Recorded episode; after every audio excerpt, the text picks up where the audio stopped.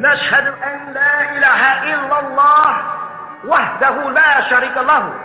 الحمد لله رب العالمين. الحمد لله الوالي الكريم. وصلى الله على أنبياء أجمعين. والمسيح والمحسي والمجدد لمن مرسلين أما بعد. Are we not the bearers of witness that nothing would exist if Allah didn't create it? And that He is alone and has no part. And that all gratitude is for Allah subhanahu wa ta'ala, the sustainer of all the boundless universes. All gratitude is for Allah subhanahu wa ta'ala, the generous eternal friend. And send salutations of Allah on all of his prophets and his apostles. And on the Messiah, the anointed one and on the Mahdi, the guide, and on the Mujaddid, the reform, which was all sent from Allah subhanahu wa ta'ala. We send greetings and we send peace throughout the boundless universe to all. Assalamu alaikum wa rahmatullahi ta'ala wa barakatuh. The man of the hour, airing seven days a week at 4 p.m. Eastern Standard Time on WGAG Radio.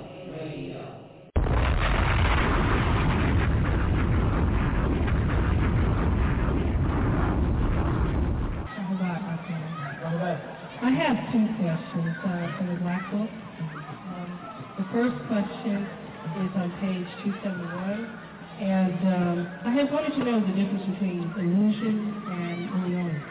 They say they... Uh, the word illusion and, yes. uh, and the Hebrew word Eliun? Yes, according to the Black Book, it, it shows that they're related. It's certainly saying they're related phonetically. Just like you can say the little child, the little boy from Cuba, his name was Eliun. You, you know right away they're phonetically related. You follow what I'm saying? And what most people don't realize is all languages on the planet Earth are related. I'm going to come back to a point, but I want to establish that and a certain person or certain being is responsible for all the different languages on the planet, according to Bible-believing people. Somebody diversified the tongues, forced the babble, and now people speak different languages. Whoever that person is, is also the person responsible for racism, separation and hate. You say, well, how's that? Because Genesis chapter 3, verse 15, that same person says, I'm going to put enmity between the woman seed and the serpent seed. So this being talking is saying, I'm going to put enmity, I'm going to put hate, I'm going to put rivalry between two beings that I created. Because God created both that woman and the devil. And, and therefore, and, and people say, well, how did God create the devil? Well, because people say that in the Bible or the Quranic life, that the devil is darkness and God is light. That's why Jesus called, early on the star and God is called bright light, and light is knowledge, etc., etc., etc. But when and if God did create light, and he said, what, let there be, when he did that, he had to create shadows. So if you create light, you automatically create a shadow. Now, the light is, is, is the shadow is created by an object in light.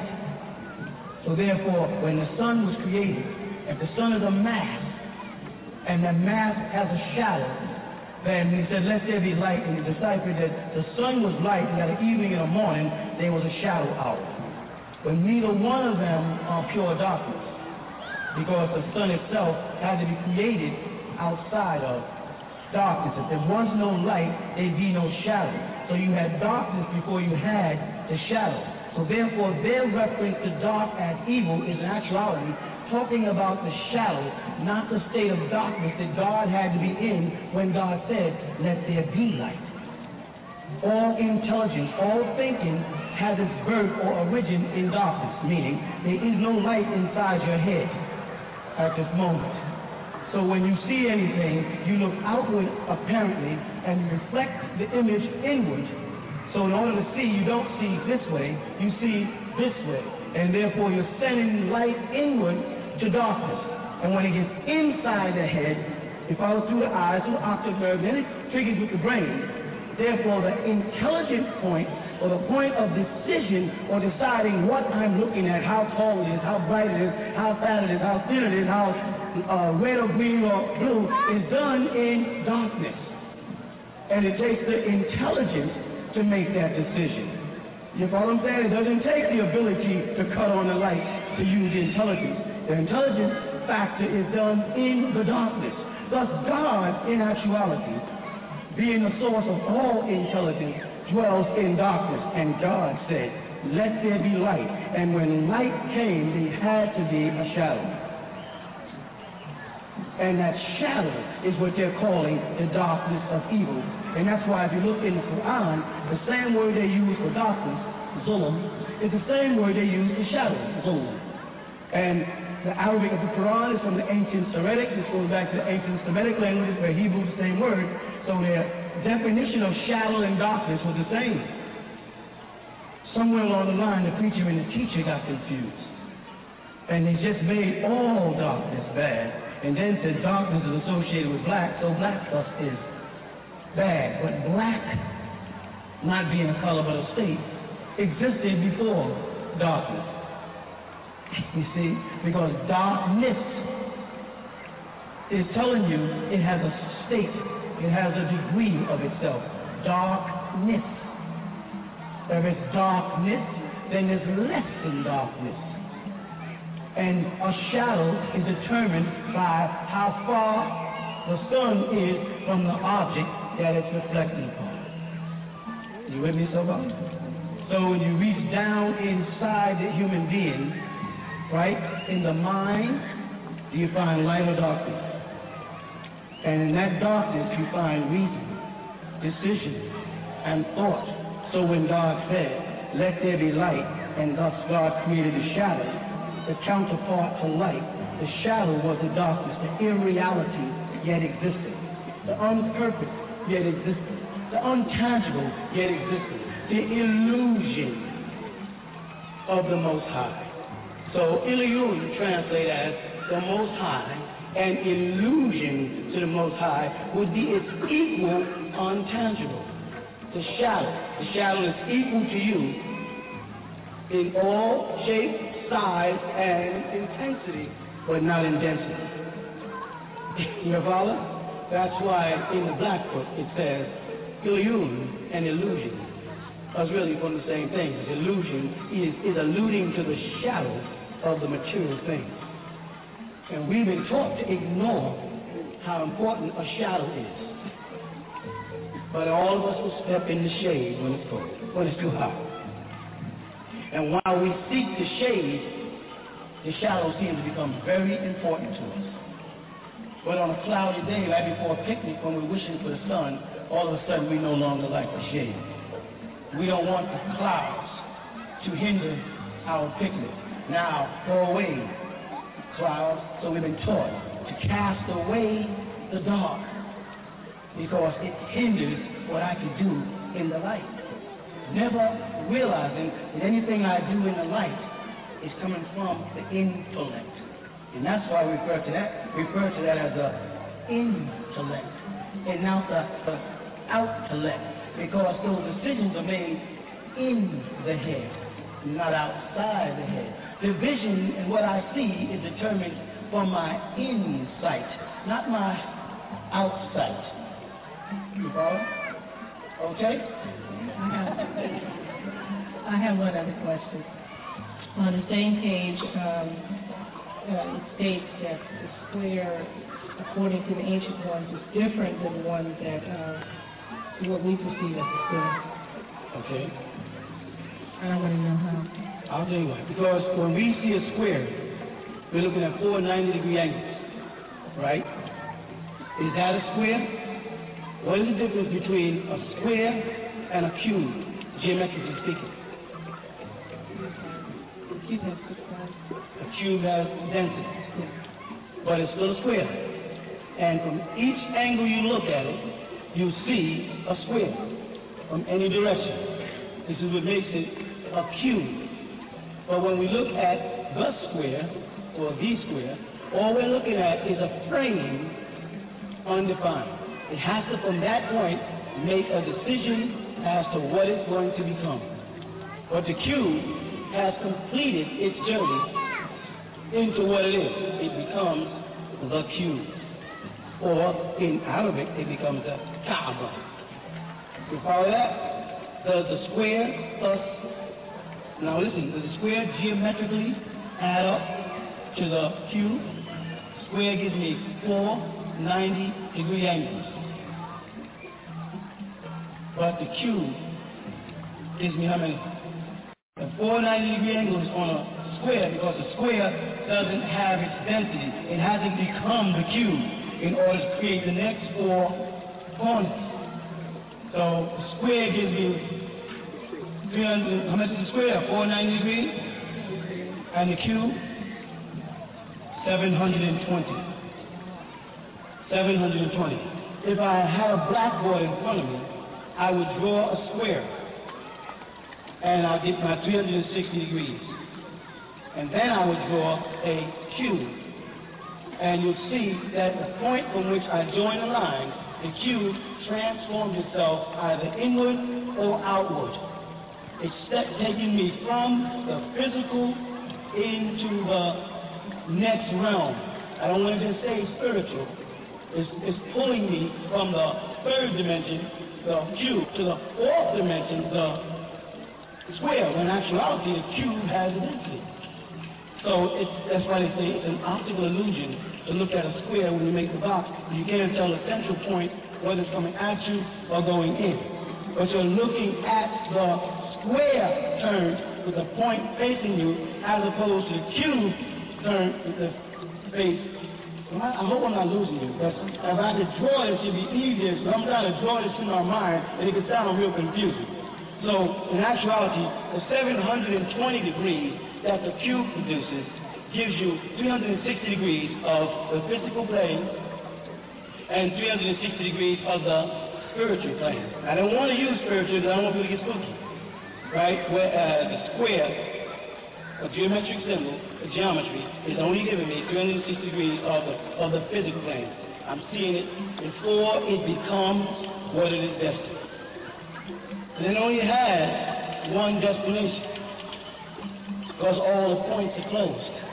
And that is to become a cube. It's a reference to our character and what we are as a one-dimensional being with a soul. When I look at this gentleman, I see his physical and I see him 360 degrees. I see what it takes to be a mortal. But I'm also looking at a spiritual being.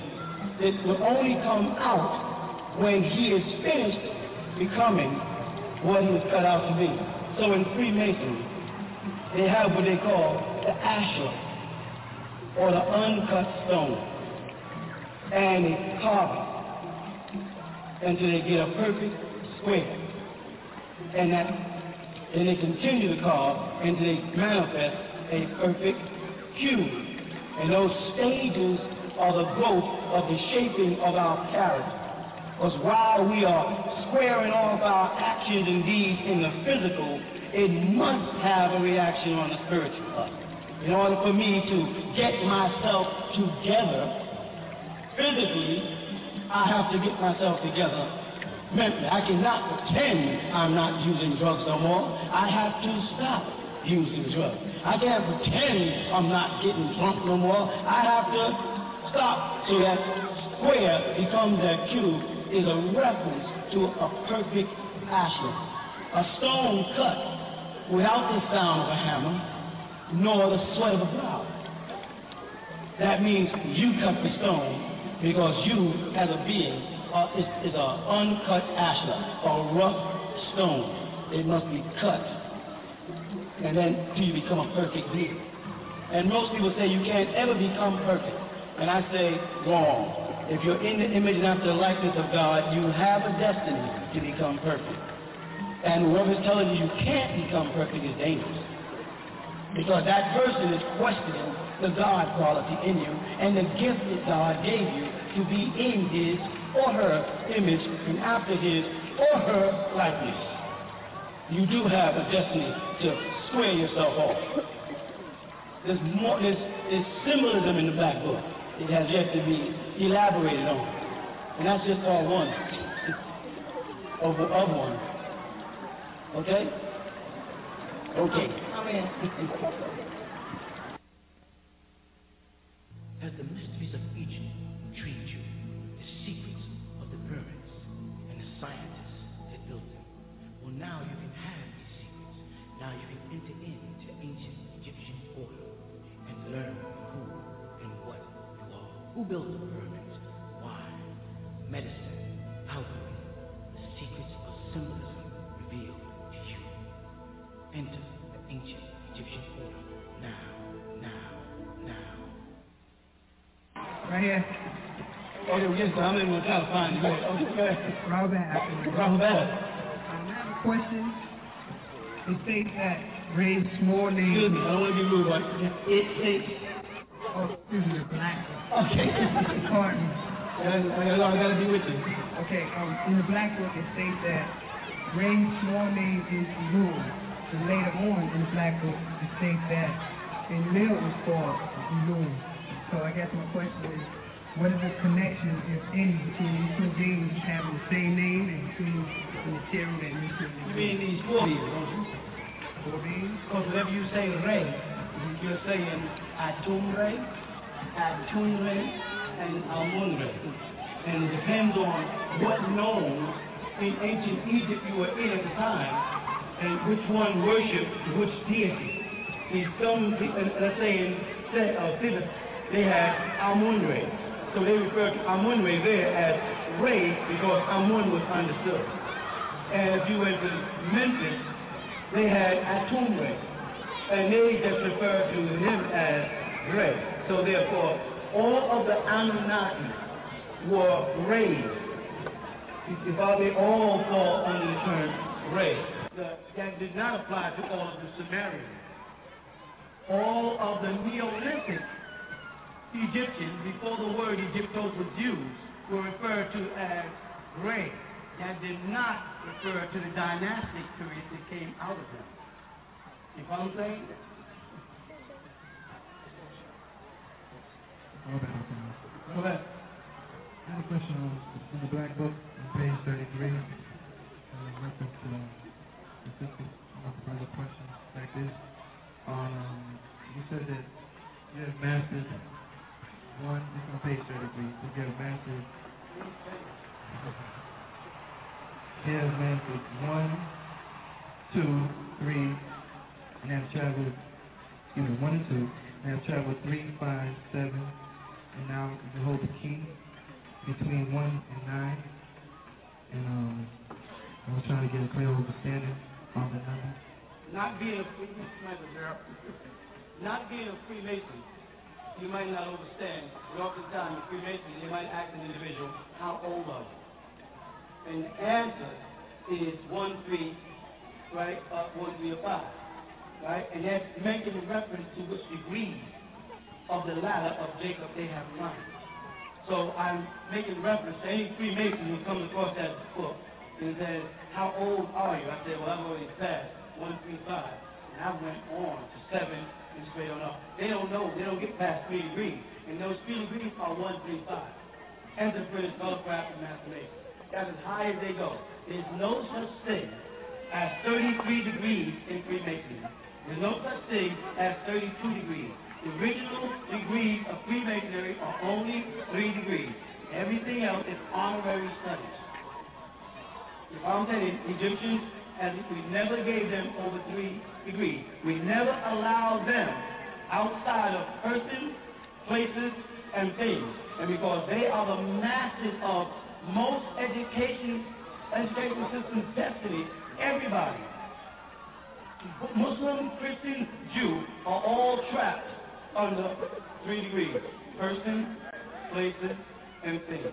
And we say, I'm going to take people to a another level and do seven.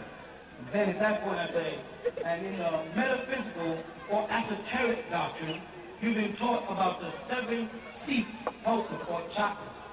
Well, because the people who were teaching that science only had seven, you follow? They don't know about the nine. Now I'm taking you from the seven up to the next, you have to learn about the next two chakras, not just the one that's in the crown, trying to get to the like I said, you go to the ancient Egyptian word, you look in the dictionary, and the, word brow seat, you get the Egyptian word near, which you also know is been translated as pyramid or central fire. Right?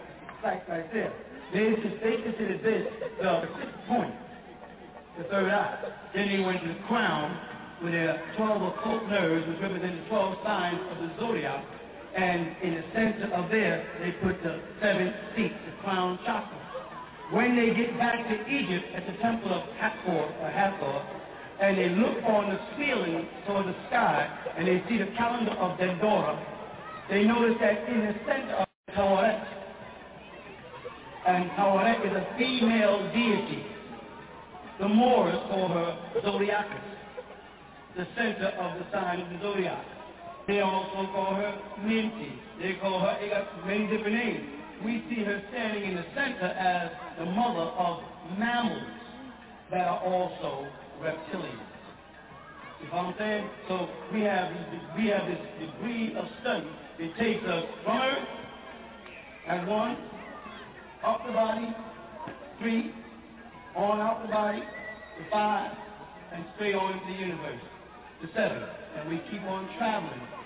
Right? The zodiac represents our woman, the mother of all creation, the science of the universe, and the wapo, in actuality, is a feminine word in the ancient language.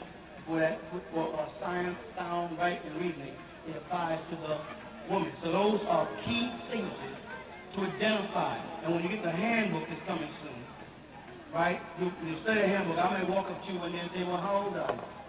And then you say, I'm nine. When you get nine, then you're born again. No Christian can be born again until he's nine. And see, Christ, as they call him, Christos or Krishna, said, you must be born again.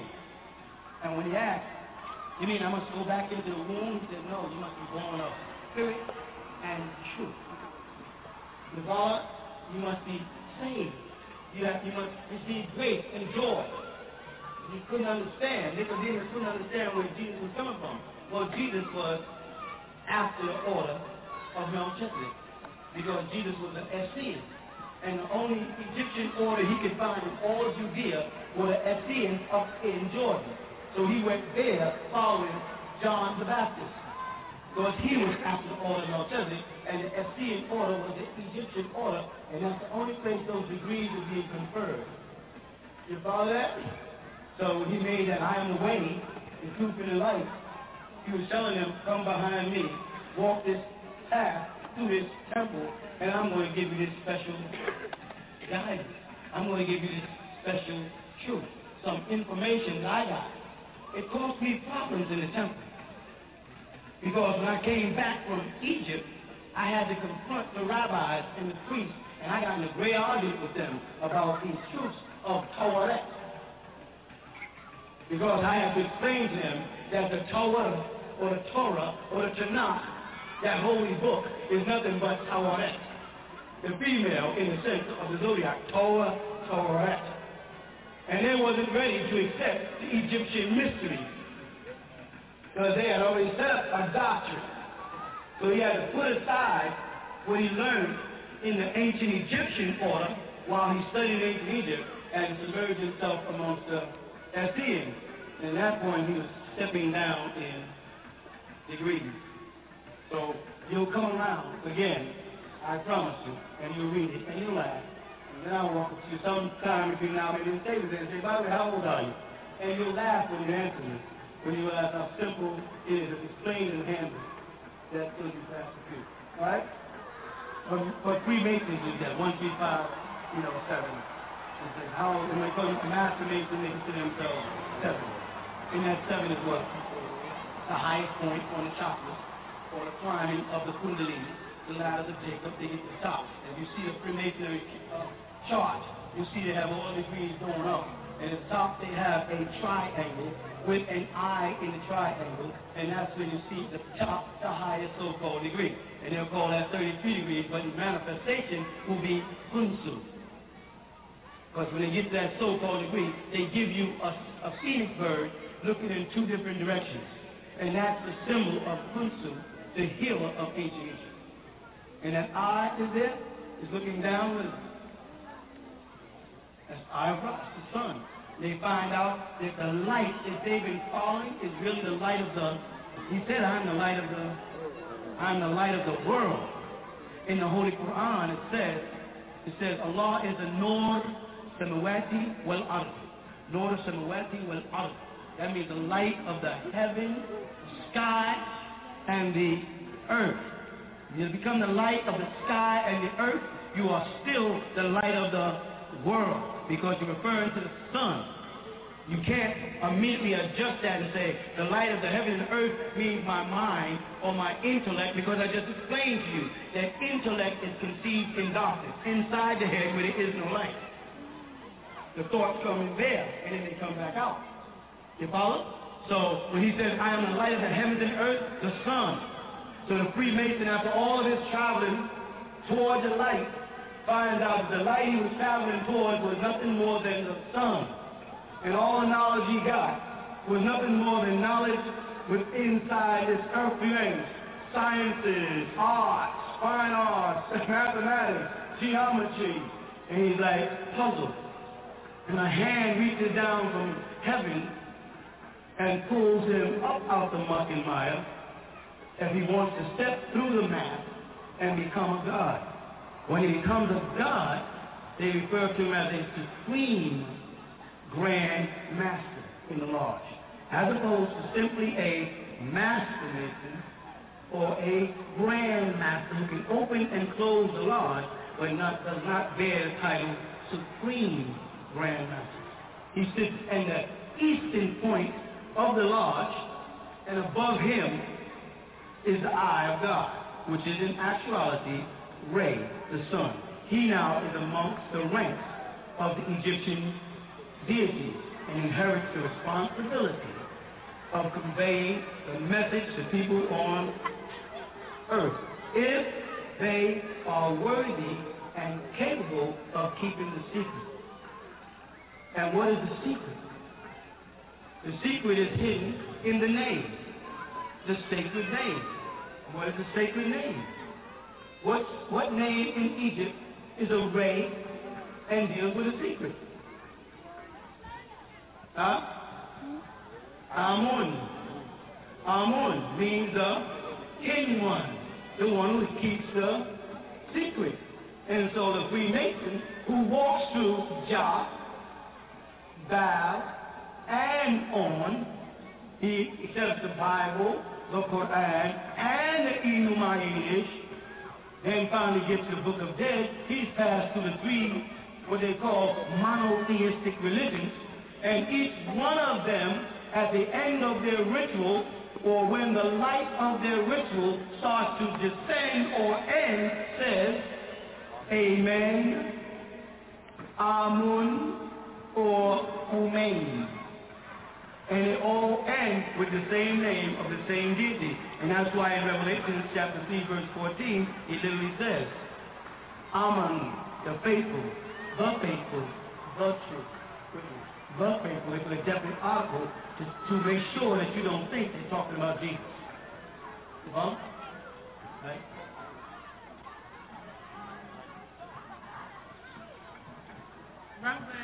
Where we are, back. Just go ahead. Um, my question is from the um, uh, God the Master's book. Yes. Uh, deities in your mind. Yes. I'm having a lot of problems in putting like how do I give reverence to or where do I put these deities? Is it that we follow the each principle, like if you, you, you follow Justin to Maya, then that gives reverence to that particular deity, or No. Maat or justice is in you. You are reaching for deities that are in you. The, the problem is you have reached a point. Let me let me say something. When a person grows up from a baby to a certain height, right? Like a plant, if you plant a specific uh, species of a plant, when it grows and it blossoms, the plant has completed its growth. It has become what it's supposed to be. Correct? Then its next stage is dying or regression. Correct? Everybody who is now the height they're going to ever be, like the plant, has what? And then what your intellect does is it blossoms outward and you bloom into some type of intellectual being for those who outside that reckoning. You've in other words grown to perfection. You've completed your growing stage. Now, you stop. Because you have not died, it's only because the season for human growth and decline is longer than that of a rose or a dandelion. You follow? So now where's your next journey? The next journey is once you get complete, is back inside. All the way back to your roots. And as you pass to your roots, stop looking for deity as outside entities, statues, or images, because that's what religion has done to us. We will continue with the man of the hour, Dr. Malachi Z. York, the reformer for this day and time, right after these messages on WGAG Radio. Members of Congress expressed optimism Sunday about the prospects for reaching a deal to avoid the fiscal cliff. Fragile ceasefire between Israel and Hamas is entering its third full day, and both Israelis and Palestinians. Bottom line, Senator, if uh, the president nominates Ambassador Rice to be the next Secretary of State or some other supplementary question, do you personally believe that gay people are born gay? Impact segment tonight, the Talking Points memo. Hot damn politics. Hot damn politics. Hot damn politics. Hot damn politics. Damn What Hot you say? damn politics. Hot damn. Oh, man, hot not damn again. politics. Hot diggity damn politics. Politics. Hot diggity damn politics. I'm back now with the Brain Trust panel. Brain Trust, Brain Trust, Brain Trust, Brain Trust panel. These niggas won't hold me back. These niggas won't hold me back. These niggas won't hold me back. These niggas won't hold me back. These niggas won't hold me back. These niggas won't hold me back. The Brain Trust panel. Brain Trust, Brain Trust, Brain Trust, Brain Trust panel. Hot diggity damn politics. I put that shit on everything. Hot damn politics. Wednesday nights at 9 p.m. Only on WGAG Radio. You catch my girl legs open, better smash that. Don't be surprised if she asks where the cash at. Let's talk about what they don't want you to talk about. On the Donna Coleon Show on Blog Talk Radio, Monday through Friday, 12 noon Eastern Standard Time, or GeorgiaGossip.com. WGAG Radio. Would you like to ask Don a question? Are you in need of advice or counsel? Tell Don Nicoleone your concerns on a particular matter, your views or opinions about something that's important to you or anything you want her to talk about on the show. Email Dear Don Nicoleone at gmail.com. Hey man, hey, hey bro, hey bro, man, hey man, I see you think I got that book in your hand, man, written by Dr. York, man. Where you get that book from, cuz? Shout out, man, I've been online, I've been on eBay, I've been on Amazon, I've been on some of them goddamn bootleg ass Dr. York sites and shit, man. These motherfuckers charging goddamn damn near rent money and a goddamn down payment on a house and shit for some of them Dr. York books, man. It's hard as hell to find a goddamn one. Then I went fucked around and went on goddamn Amazon. They were selling all the tablets and shit for goddamn, it was a goddamn notebook. It was a goddamn, goddamn holy tablets and a goddamn binder, man. These motherfuckers charge like six, seven, eight hundred dollars for these Dr. York books, man.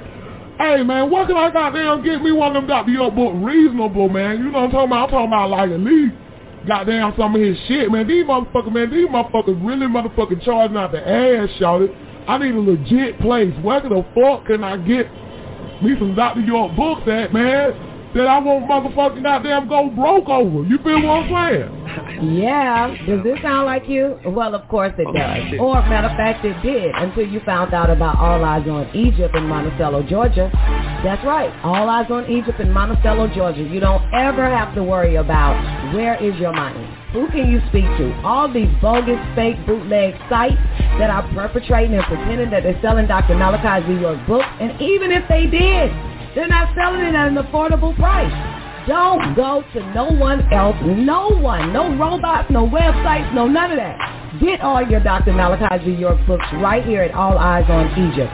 And we're running a sale for the month of September till October the 9th. On Man from Planet Rizq is at $19. The L's Holy Tablets is at $70.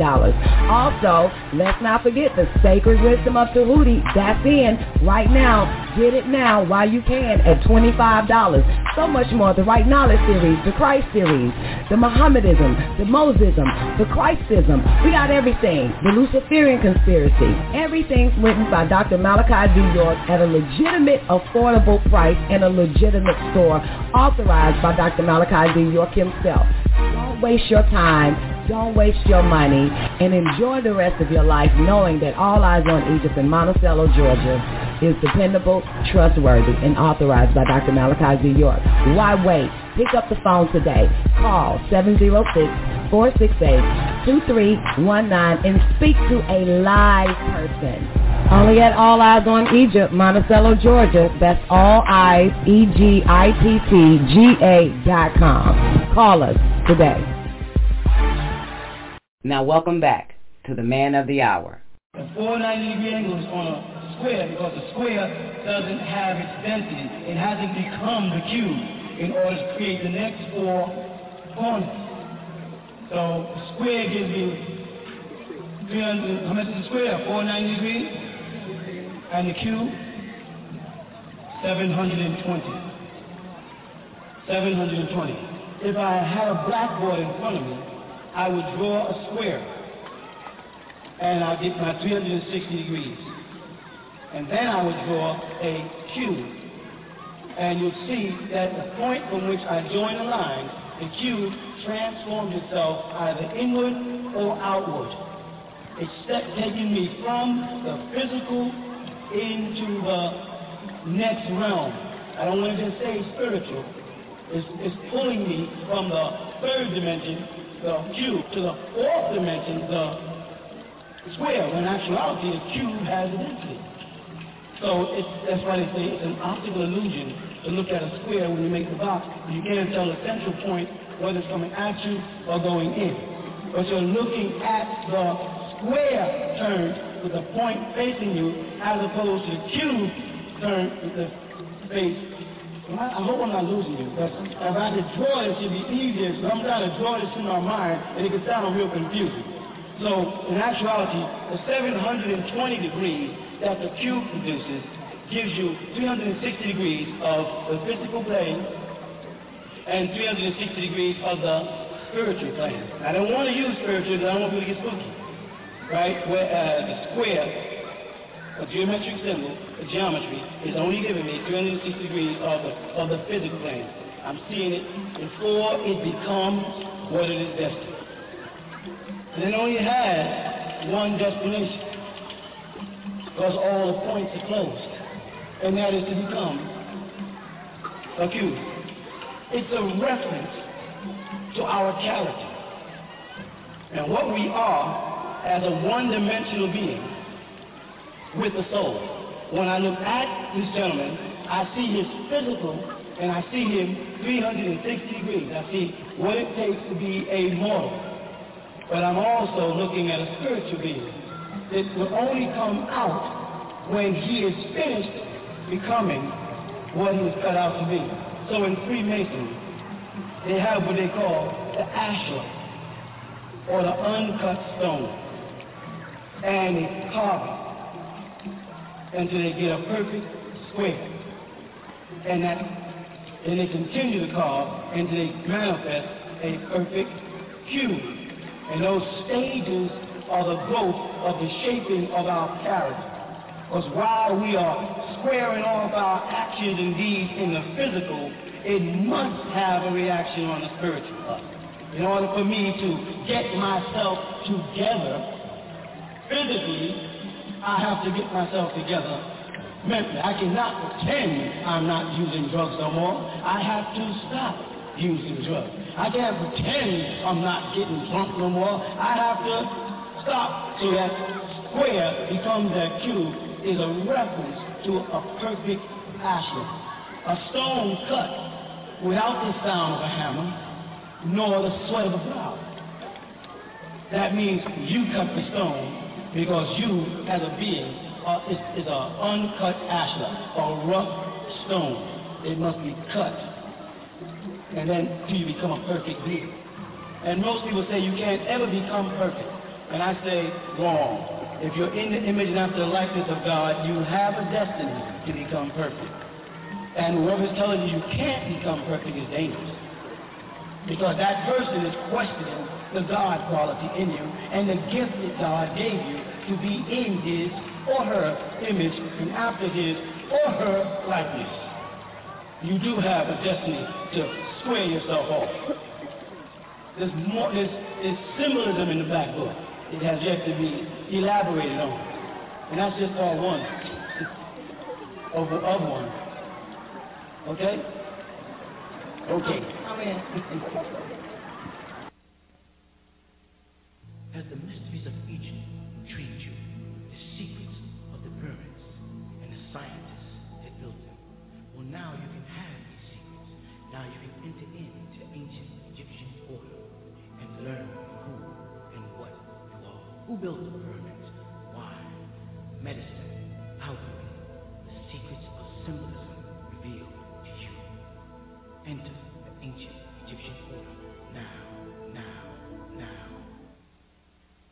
Right here. Okay, yes, sir. I'm in my trying to find you. Okay, go ahead. Robert. Robert. Um, I have a question. It states that Re Small name. Excuse me, I don't want to be rude, but it takes. Oh, excuse me, the black. Okay. Pardon me. I gotta be with you. Okay, um, in the black book it states that Re's small name is Lul. And later on in the black book it states that a mill is called Lul. So I guess my question is, what is the connection, if any, between these two beings having the same name and between the material that needs to You mean these four beings, don't you? Four beings? Because whenever you say Re, you're saying Atum Re, Atum Re, and Amun Re. And it depends on what nome in ancient Egypt you were in at the time, and which one worshipped which deity. In some, uh, let's say in uh, they had Amun. So they refer to Amun there as Re because Amun was understood. And if you went to Memphis, they had Atum. And they just referred to him as Re. So therefore, all of the Anunnaki were rays. If they all fall under the term ray. That did not apply to all of the Sumerians. All of the Neolithic Egyptians, before the word Egyptos was used, were referred to as ray. That did not refer to the dynastic period that came out of them. You follow what I'm saying? Go ahead. I have a question on in the black book on page 33. In reference to specific uh, of the brother question like this. Um, you said that you have mastered one. It's on page 33. You have mastered. You have mastered one, two, three, and have traveled. Excuse me, one and two, and have traveled three, five, seven, and now you hold the key between one and nine. And um, I was trying to get a clear understanding on the number. Not being a free, not being a Freemason, you might not understand. But oftentimes in Freemasonry, they might ask an individual, how old are you? And the answer is one, three, right, up one, three, or five. Right? And that's making a reference to which degrees of the ladder of Jacob they have climbed.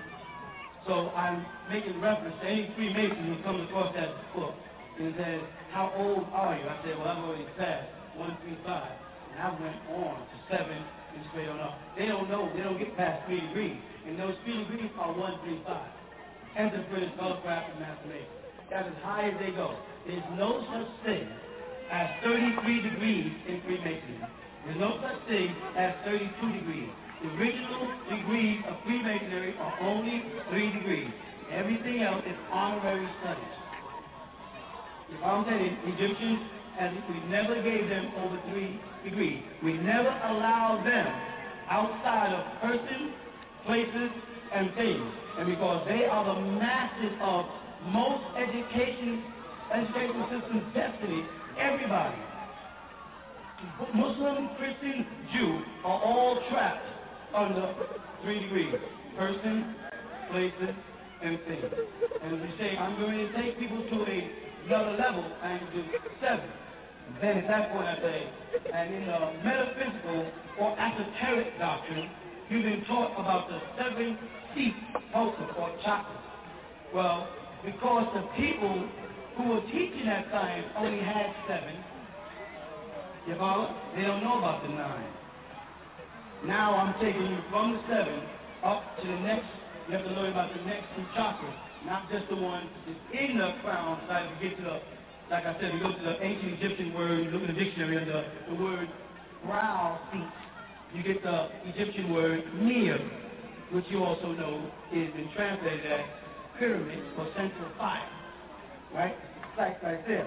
They, they considered this the sixth point, the third eye. Then they went to the crown, with their 12 occult nerves, which represent the 12 signs of the zodiac. And in the center of there, they put the seven seats, the crown chakra. When they get back to Egypt at the temple of Hathor, or Hathor, and they look on the ceiling toward the sky, and they see the calendar of Dendera. We will continue with the man of the hour, Dr. Malachi Z. York, the reformer for this day and time, right after these messages. All Eyes on Egypt presents the Holy Tablet, backed by popular demand, written and transcribed by Dr. Malachi Zodok York El, the receiver.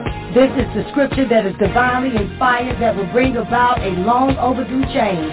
Like the phoenix bird rising up out of its ashes. Up, you mighty people, come forth like Lazarus from the tomb. This tablet is food to feed the hunger and to nourish the soul to give it strength. Rise up, stand up, be counted amongst the people of this world. Be the first to get your copy of the Holy Tablets while supplies last. At All Eyes on Egypt, Monticello, Georgia, 706-468-2319. Tune in to the L. Holy Tablet Show every Friday and Saturday night at 9 p.m. Eastern Standard Time on WGAG Radio. Look at the air. Look at the People always debate it. Who's the greatest player of all time? Dumb question. It should be who's the greatest team of all time. WGAG Radio. Sorry, Showtime. WGAG Radio.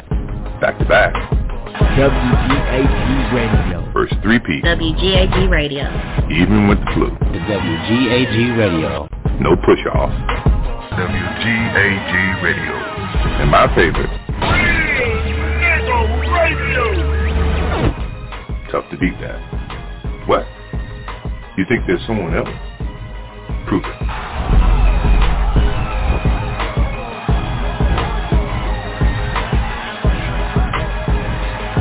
at the air. Look at the Woo! Bring 'em out, bring 'em out, bring 'em out, bring 'em out. It's hard to yell when the barrel's in your mouth. Woo! Bring 'em out, bring 'em out. Bring 'em out, bring 'em out. Bring 'em out, bring 'em out. Bring 'em out, bring 'em out. This is Matruna Firu. I'm calling in from Toledo, Ohio, and I want to give WGAG Radio a seven-year happy anniversary. This is Empress Ross calling in from Reno, Nevada, and I would like to wish WGAG Radio a happy seven-year anniversary. Christine Nisa calling from Chicago, Illinois. Want to wish WGAG Radio happy seven years and many more. I'm a prestige bitch with a dirty mouth. Bring 'em out, bring 'em out. Bring 'em out, bring 'em out. Bring 'em out, bring 'em out. Bring 'em out, bring 'em out. I done came up out of that goddamn life, bitch. I'm trying to show you some shit, but you keep wrestling with the fucking name. Hey, this is James Earl calling from the nation's capital, wishing WGAG Radio a happy seven years, and I wish you more. This is Peace and Blessings saying happy 7th anniversary to WGAG Radio, calling from North Cross, Georgia. It wouldn't be possible if it wasn't for the baddest black, brilliant, big booty, baddest chick in the world, Don Dakota Young. Nobody can do it like you, baby. We ghetto? Yes, I will accept the word ghetto. Ghetto. G-E-T-T-O. Get who fucking step it. This is Bethany oh. Love calling from Bremerton, Washington to wish WGAG a happy 7th birthday, peace, love, and prosperity, and much growth. Yeah, this is Jay Illa calling from the great Lone Star State of Texas. Just want to say Shalom La Kul Fiel Kalum, peace to all within the all. Kita Im Sif Ya Woon, and congratulations on a strong seven years to Don Nicole Young, WGAG Radio, and the Brain Trust family. We're going to keep doing this shit forever. So when you got these brothers out there that for one have not embraced all, that have not embraced God, look at women as a piece of ass and still ain't got cash and still is low life and always trying to holler. I say, find God, get your shit together, and then holler at me later, nigga. Hey Don, this is my baby love calling from Georgia, Georgia. And of course, I have to give a seven-year birthday shout out to WGAG, Real Nigga Radio, and to you, the baddest bitch in El Cologne, Don Napoleon. I'm attracted to 93 Creamy at the goddamn gas station. That's all I'm fucking attracted to, shawty. Bring 'em out, bring 'em out, bring 'em out. Bring 'em out, bring 'em out. Mic check, mic check, great day, Don. Happy 7th anniversary to WGAG Radio. This is Tony calling in from Memphis, Tennessee. I want to wish a happy 7th birthday to WGAG Radio. Y'all put it down all the time. Real shit for real motherfuckers. So keep on keeping it real. What's going on, John? It's a Minty the writer calling from New York City, wishing WGAG Radio a happy seven years. Uh, this is for my girl, my baby girl, Don Coleon, WGAG Radio, Real Nigga Radio. Beautiful seven years. We gonna do seven more. This is, by the way, Cedar Amma Aset Amuna Ali L right next door over in the ham. You know what? I'm proud of you, and it's just like I know you, and I am so proud of you. You're doing beautiful. You're like a you're you're mag you're magical. You get me? I should have thrown that shit in there. but you are. Ah, but girl, you got something going on. It's magic. It's beautiful. It's beautiful. Keep it up. Keep going. Don't stop. Yeah, it's your boy Jay Illa. And when I ain't here banging out these amazing beats, I'm cooling with my peeps at the Don Napoleon after party. Come through and chat it up with us anytime. Meet up with the Brain Trust. Come listen to some good music. Get caught up in some good conversation. You may even catch a building session from time to time. Learn something new. Get yourself inspired. What you gotta do, you have to go to www.powtalk.com. search Don Napoleon the after party and there you are. And here we go.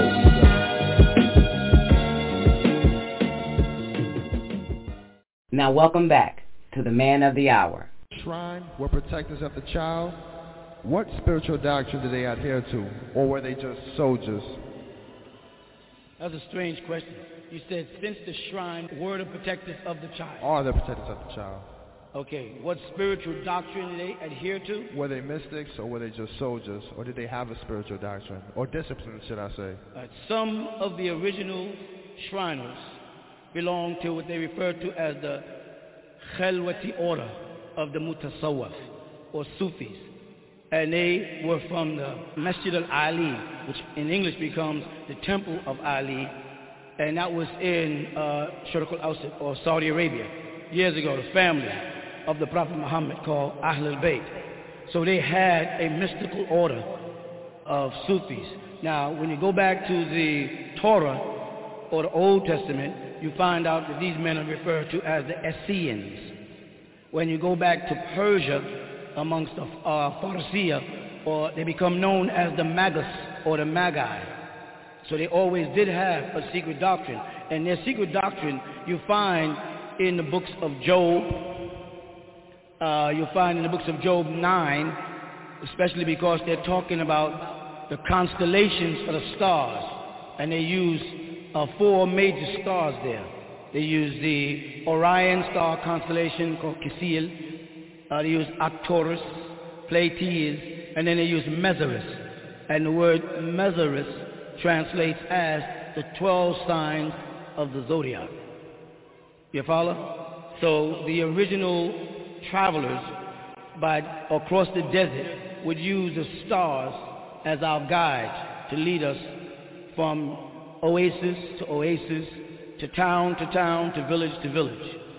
And so they did have a doctrine. That doctrine has been borrowed by the Greeks and Latin and watered down, became known as astrology and uh, what do you call it, zodiac today. But they did have a doctrine, the Magus. In fact, Jesus' son, Simeon Bar Jesus, as meant found in Acts, he was also a part of the order. And they called him a Magus if you read the books of Acts, right? Because he belonged to the brotherhood. When Miriam or Mary was about to deliver, she had three men. Each of those men were leading a company of 15 men when you do research. Into Egypt, you get the story from the Coptic church because the brother of Jesus called James, his real name was Jacob, took the real teachings of Jesus into Egypt and back to the village where Mary was when he was a child, amongst the Hendendawa or the Beja people. When you go back and study that, you'll find things that they didn't record or that the Nicaeans or those councilmen of Nicene took out of the Bible, took out certain books. And that's why if you look at the Catholic Bible and then look at the King James Version of the Bible, you'll find the King James Version only has 66 books and the Catholic Bible has 72 books.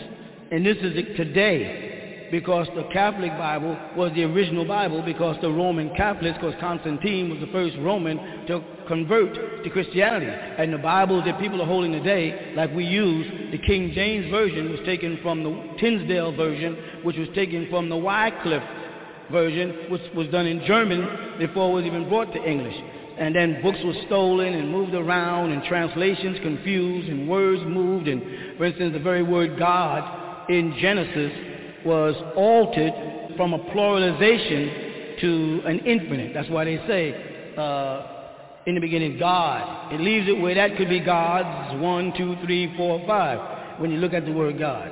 So there was a mystical doctrine.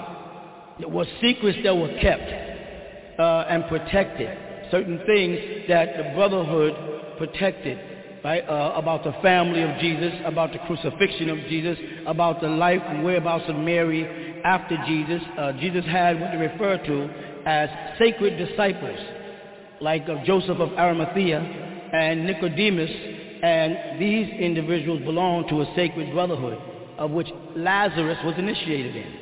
Okay? Just to jump around a little. So we do have the wise men who were from a Persian chapter that came over to see the child that was born, actually to protect him. If you really read the Bible close, had not the wise men got there and told Joseph and Mary what to do, then Jesus might have died before he got baptized and received the power of God. Because the reality is that if Jesus had to leave Jerusalem and go to Egypt because Herod wanted to kill him, then the reality is he could die then. So he had to wait till he got to the point where he received the power of God, which was done by St. John the Baptist, who baptized him at age 29, where he received his godship, where he was invincible before, of course, the cross incident, as they put it, which, of course, part of the ritual is who was really on the cross? Did they really die on the cross? Did Jesus really marry? Was the wedding of Cana? Whose wedding was that? All these things were held as secrets, but they're recorded in Arabic. It wasn't put in other languages. And that's because Arabic preceded Hebrew, contrary to what most people believe. If you, uh, anybody has a Bible and they open the books of Genesis to the 10th chapter, where they start giving you the genealogy coming down from Noah and them, you'll find that a person called Ashur was before a person called Aram. As you look in the Hebrew text, wherever they have, you know, Syriac, you'll see they have Aram. They switched it around. But the word Ashur became known as Syriac and that's Syria, Syria, and the language then was in that area became known as Arabic. Let me make it clear. There's no such language, Arabic, became known as Arabic because the word Arabic in Arabic, Arabiya, merely means to ara, to roam from place to place. And when Ibrahim, or in Hebrew Abraham, right, left uh, Ur of Chaldea to cross the Tigris Euphrates to go over to Phoenicians where they called him Ivri or Hebrew, right? He was speaking Syriac. And they'll tell you Laban was Assyrian and that was Abraham's Nahar, Abraham's father's brother Tiranim was in Syria. Chaldea was considered Syrians. I don't want to lose you now. But that language, Arabic, existed first. This is why you have two different names in the Bible for God. One name being Yahweh or Jehovah, and the other name being Elohim. You follow? The word Yahweh or Jehovah is equivalent to when you say in Aramic, bar for son, as opposed to what you would say in Syriac, ben for son.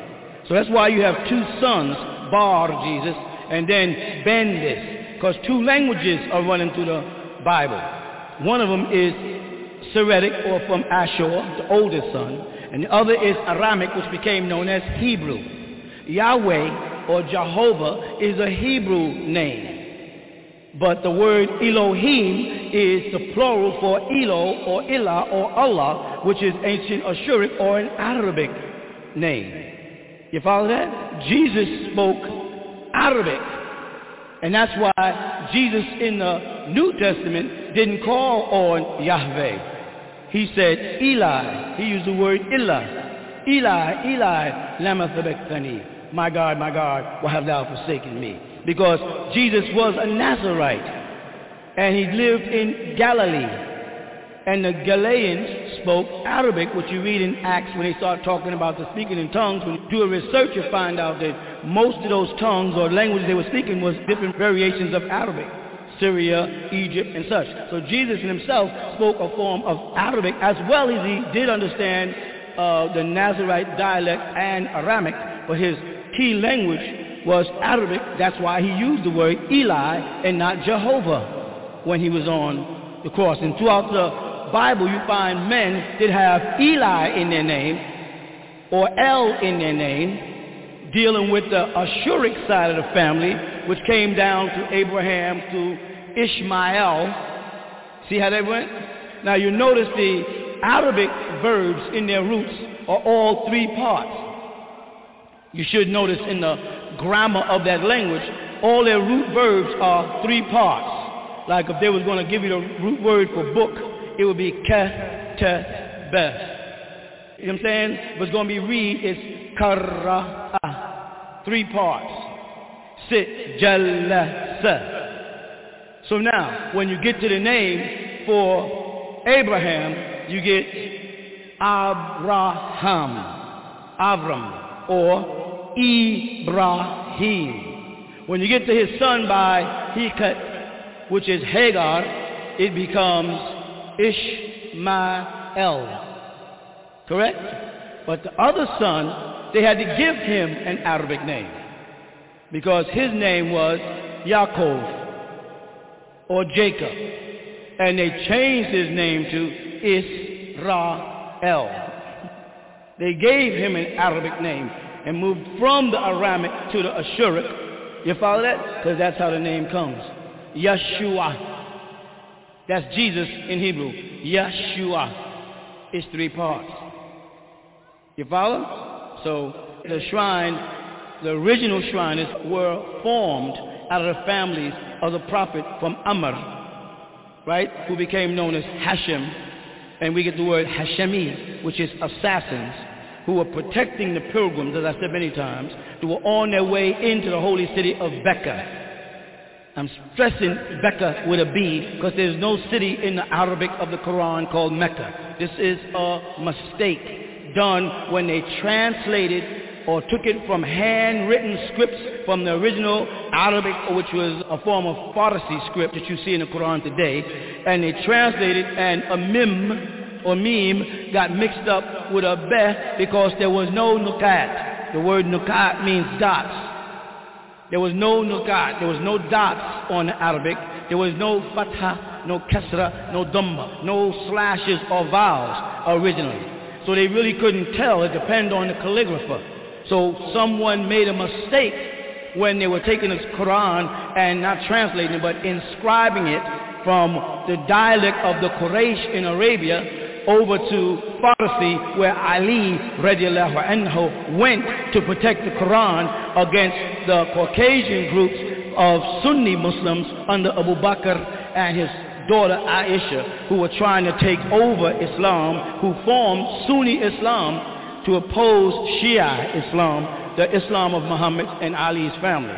So while he was protecting the Quran, they had to take it and put it in a language or script that they couldn't read, and that script became known as Kufic because they did it in a place called Kufa, and the letters got shifted. Now people are going to Mecca when in actuality that word Mecca is not in the Quran in Arabic. When you look in the English translation, you may see and then you look at a commentary, to explain, well, that's a mistake. The city is called Becca. Well, Becca was a center of trade and wealth, and the family of the Quraysh, or Muhammad's own family, were those responsible for protecting that city. So Muhammad's uncle named Hamza, who was a descendant from Hashem, decided to put together a band of men called Hashemiyah, or assassins. And they dressed in all black. They depicted them in the Raiders of the Lost Ark. They thought they were being funny, and they also depicted them in um, Jewel of the Nile, when they show you them all dressed in black with red sashes, or the guy who runs up on the mound and switches the sword, and he just turns around and politely shoots him. Remember that incident? Well, that man with the black mask on, the black emma or turban, and the black robe and red sash belonged to the Sacred Brotherhood of the original shrine. That was their traditional dress. You couldn't have had a tarbush or a fez if it originated in Saudi Arabia, because the tarbush and the fez did not originate in Saudi Arabia. The tarbush originated in Turkey and Egypt, and Fez is a city called Fas in Morocco. So they couldn't have had a fez as a dress, part of our original dress, if we originated in Arabia during the time of Ali. We would have been wearing the clothes that's in the hadith and the sunnah of Muhammad. Otherwise, we'd have been considered going against Islam. So Hamza was known to wear all black. And he took a band of blood relatives, young idle men, of course, and women amongst them to cook and prepare, and went out and surrounded Becca, or what's called Mecca, and set up camps out there. And they became known as the tribe of Kedar. Kedar, was the second son of Ishmael, and means black tents. So they were known to have these black tents. And anytime caravans were en route to Becca, if any uh, hoodlums or bandits would try to attack them to rob them of their spices or whatever they're transporting, then the tribe Hamza them would capture them, try them, and sentence them and execute them by, in most cases, beheading them. You follow? That became a fierce group of men. As years passed, let me jump some years. As the crusade came into play, then people had to protect the original city, where the Masjid al-Aqsa is, which is in Jerusalem, because Muslims had a vested interest in there because in that city in Hebron was Ibrahim's mosque. Then they had the spot of the ascension where Ibrahim was challenged by the devil, which is the Dome of the Rock. All that was there. So tribes from the Hashemi who are now incognito, who don't walk around dressed in black image no more because we're way up to the 10th century now. They would go over there and they moved and lived amongst those people there and were trying to protect the shrines and the shriners. You follow that? Those people who went, shriners, meaning those people who went to worship at the shrine. So they would secretly protect them. Meanwhile, the Christians, on the other hand, had their own group their group were known as Knights Templar. They were influenced out of Spain first, out of a place called Alhambra or Seville, where they encountered Moors, and they're the ones who had the feathers. They encountered the Moors, and the Moors taught them and they were the Catholic order and became known as Knights of Columbus. You follow that? And then their Islamic order became known as Al-Hamra. We know it was done by people who wasn't Arabs because they say Al-Hamra, and the word is Al-Hamra'ah because it means the red house. You follow that? And the word is Hamra, not, uh, not Hamra with a B. All right. These men were also paid large sums of money to go to Jerusalem to protect the holy sites while these people are fighting. Back then they didn't have to worry too much about bombs. It was mainly to defend the temples and the priests against the rebels. What eventually happened is, here you are, a Knights Templar, and I am a Shriner, a Muslim Shriner, and we are both protecting the same building because the building is sacred to you for Jesus and is sacred to me because of Abraham and Muhammad. Muhammad making his ascension called Isra over there. So now we're there for the same reason. Eventually what happens is we start playing chess because we're idle. We're sitting there and we start exchanging conversations and then we start discussing the scripture. And then these so-called Catholics, so there was no Baptists then, no Lutherans, started debating with the Muslims and the Muslims with them, and they found out that they had more in common than they thought. They didn't know there was whole surahs or chapters in the Quran about Mary. They didn't know that was there and about her immaculate conception and how Jesus was the Kalim Allah, the word of Allah, and the Rahu Allah, and the spirit of Allah, and Jesus was exalted in this world and the hereafter, and Jesus spoke God. They didn't know that was in the Muslim doctrine. All they heard was the cry, La ilaha illallah Muhammadur Rasulullah, and let's go kill people. So as they started to meet, then some of the Knights of Templar became inquisitive about Islam, wanting to know more. They wanted to learn more about the prayer and the adhan and the Iqama and the Muqtadi. And they tell them, well, before you do that, you got to take Shahada. Shahada is a word meaning bearing witness. You got to take Shahada that you worship one God and that God alone and have no partners with that God. It's no big deal because they basically believe that. So they took Shahada and they started coming into the temple. They was allowed now in the masjids with the Muslims as long as they respected it. They knew that they wasn't devout. Some of the Templar started learning the Arabic language and starting to read the Quran in the language. They became the original Shriners. The story that the Caucasians give about meeting in a restaurant and all that stuff is something they made up. You follow? They became the original Shriners there. It's the first time Caucasians or non-Arabs were allowed to wear the symbol. You right? and to be introduced to a small portion of the doctrine. They were given certain stories as symbols to test their loyalty. And they were given certain trials and certain what you might call examinations to see how firm they were before certain secrets could be passed on to them about the truth about Jesus and the truth about Mary and the truth about Judas. You follow? And some of these men took that oath. Eventually, the French Foreign Legion is formed. You follow what I'm saying? And these are supposed to be the French Orient who have now converted to Islam. And they're there protecting the deserts.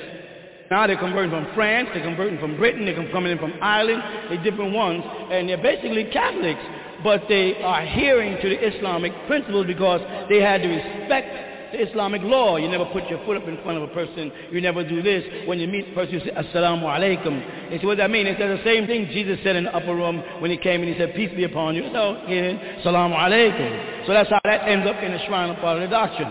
I can't go into the rituals. I can't tell you everything, but in certain rituals, certain stories are enacted that can be found in Sirat al-Islamiyah. In the history of Islam, you can find everything you follow? And one of the things they did is the Caucasian ones got attached to a certain man called Qadir. Remember that jewel in the Nile? And he was going to try to rule everybody. Danny DeVito was in this, remember that? And they called him Qadir. He's trying to find the jewel or the stone of the Nile, which is of course the black stone, which is not black, it's brown. you have to see it to know, which is another mistake. All right, so what happens is this man Qadir was a very powerful Sufi or mystic, a fakir. When you use the word fakir, you're really saying a very poor person. Right? And he had his own band of men who were like the Hashemiyah. And the Caucasians admired him. When he died, they set up a ritual to reenact his death over and over again. Caucasians in New York were invited to Algiers. First they visited Morocco for a party, then they visited Egypt for a party, and then they visited Algiers. While in Algiers, they went to a certain sultan's party. And at that sultan's party, they were enacting a play of a part of the history of Islam with Aisha. Aisha, one of the wives of the Prophet, and something she did wrong. They were enacting this play, and this enactment became, a, it was like a mystical ritual for the brothers. These Caucasians were so overwhelmed by this play and this enactment that they brought it back to the United States in manuscripts poorly translated and set up their own ritual and form what they called the shrine. Most of the Negroes who accepted their philosophy or petitioned to go to them had no idea that there was already a black shrine. You follow? People like the Honorable Elijah Muhammad, Noble Drew Ali, uh, Marcus Moses Garvey, all of these guys were tapped by a man called Dus Ali Muhammad or this Muhammad Ali of Egypt who belonged to the Egyptian shrine called Masjid al-Hussein over at Khan and that's the Arab shrine in Egypt across the street from the University of Al-Azhar and that's where those Arab shrines meet. A lot of American Negroes have no idea that we have an Arabic shrine, an ancient doctrine, ancient rituals. The thing they're holding in their hand is something that some Caucasians found a little bit of, and they're passing on, and they're wondering where where the gap is at. What are we missing? I thought there was some secrets. Well, there is. They just don't have them because they got away from their own language. The first trick comes in is before you get into the shrine, you must be a what? What must you be before you get into the shrine? Say that again. Freemason. A Freemason? A Freemason. That means you have to be a free man, right? Free from, free to. Huh? See, this is already assuming that everybody that wants to join was a slave. And if that's true, then how the Caucasians end up F&AM? Who freed them? The fact is that they were slaves because the actual word slave, as you know, means Slavic and they were slaves to the Moors in Morocco and in Spain. You understand? And they were slaves to the Moors in Ireland and Scotland and Yorkshire in England, where you'll find crests to this very day with pictures of Moors on the family crest of all of those countries. Africans up there, Moors. You hear me? So a Moor cannot be freed because a Moor was never a slave. You have to understand that there was a treaty made between George Washington and Sidi Muhammad of Morocco when America was losing the battle for us to bring in ships from Morocco and to surround America and protect the shores. You can look this up. And you know what happened? boats of Negroes came. You know what I'm saying? George Washington was surprised because they had already had Africans in slavery. And the men that came to protect America were Negroes called Morenos. There's no Arabic word for Moor. They were called Morenos. So what they did is they called the ones that were here from Africa by slave ships Negra or negro or negro. Guess where that comes from? That comes out of the Bible in Acts chapter 13 verse 1. The word nigger is in your Bible. Simeon, the brother of Jesus, Simon, the brother of Jesus is called nigger. And if you do some research under the word nigger in Greek, you'll find out it means black-skinned person which kind of tells you what Jesus really looked like, right in your Bible. You follow what I'm saying? So they called the ones that were slaves in America niggers or Negroes. And they called the ones they respected morenos or morena. And then the ones who married in they called blackamoors. They were part African and part Moor. Now, any African who wanted to join a lodge, who was in, in America a slave, had first to be freed. He had to be free because you have to be a free man. See? But the Moors didn't need to be free because we are the ones that initiated them and raised them and crossed them. We took them across the desert because they couldn't find their way from Saudi Arabia to Syria. And from Syria over to Egypt. And it's a map of the constellation of Sirius that's in the sky. And that's the symbol that the original Hashemites would use. They would draw a certain marking, and that's what they say, and Jesus got down and marked something on the ground. That's a ritual symbol. You with me? So you had two groups now. You have the American Negroes who have been enslaved, accepted themselves as slaves. Then you had the Moors who came over here from Morocco. You follow that? Both of them are black as night, will not be here. And you can't free a Moor because a Moor has never been enslaved. That's why we here call ourselves United Nuwaubian Nation of Moors. And we demand that our sovereignty be recognized because we have a treaty that we made with George Washington that's in the archives and we can show it. And we can take our bloodline back and verify that you can't give me a charter from England. I gave you the charter, silly. You can't make me a Shriner. You don't even know how to say Shriner in Arabic. They make the mistake on all the certificates to put the word kubt, kubba, in Arabic. It's just not kubba. A kubba shrine is where a dead person is at. Now, if you wait for me to give you the word, I'm not. Because that's one of the real sacred passwords. that you have to find out in your own due time. You with me? So now you have this situation where you got slaves, niggers, and those who call themselves Negroes, and then a man called Prince Hall, who has a Caucasian father and a Barbadian French mother, who was also a slave. Right? But he had to be free. So therefore, they referred to his lodge as a African lodge. But Noble Drew Ali, on the other hand, who went over to Egypt to study and into Morocco to study, came back and said, no, we are not Negroes. We are not colored people. We are not African Americans. The word Africa, Ifriqiya, means faraka, to divide up into pieces, to distinguish people from each other. It's not one of our words. That's not us. We're not African, or, right? We're not Negroes. We're not colored. In fact, Caucasians got more colors on them than we do. They got blue eyes and pink skin and speckled and red hair, some and brown hair, others and green hair and so much other stuff. Yeah, none of y'all are colored.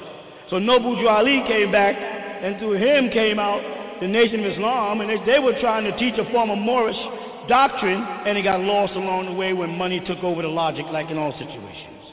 And it went dormant. You follow me? So there was original shrine. There was original secrets and protectors of the Holy Child, the Holy Child that was born 2,000 years ago, and the one that will be born soon, according to Revelation chapter 12, which people don't seem to realize there's two distinctive births taking place because they don't know how to read the languages. They're getting King James Version, and King James was a king, not a reverend, and not a translator. He didn't even profess to be a Baptist. he was a what? Anglican. They were a branch of Roman Catholics. He used a Roman Catholic Bible, so when they decided to do his version, he decided to leave them books out and put 66 books in. You hear me? And left out six books. 66 and 6. Revelations chapter 13 has 18 verses. Three times six. They were putting a code there to let you know that you're whole in the book of the devil. When they gave you the Holy Bible. You follow? You know why? Because when it leaves the original language, the language of God, it's no longer holy. You know how you know that? Because Christ said, not one jot nor one tittle shall be removed from the law. Nothing should have been changed. He said, I did not come to change, but to fulfill, to complete it. So if it got changed from Christ's time in the language that Christ was speaking, then it's no longer holy. It's only holy when the high priests are reciting it in the language of Christ. Can you grasp that? Are you with me here? I know it sounds weird after all these years of poor indoctrination, but I specialize in language. And it's fascinating to find out how these devil played this game and try to wake people up to this. If it's in English, it's not holy. It's holy by Bill,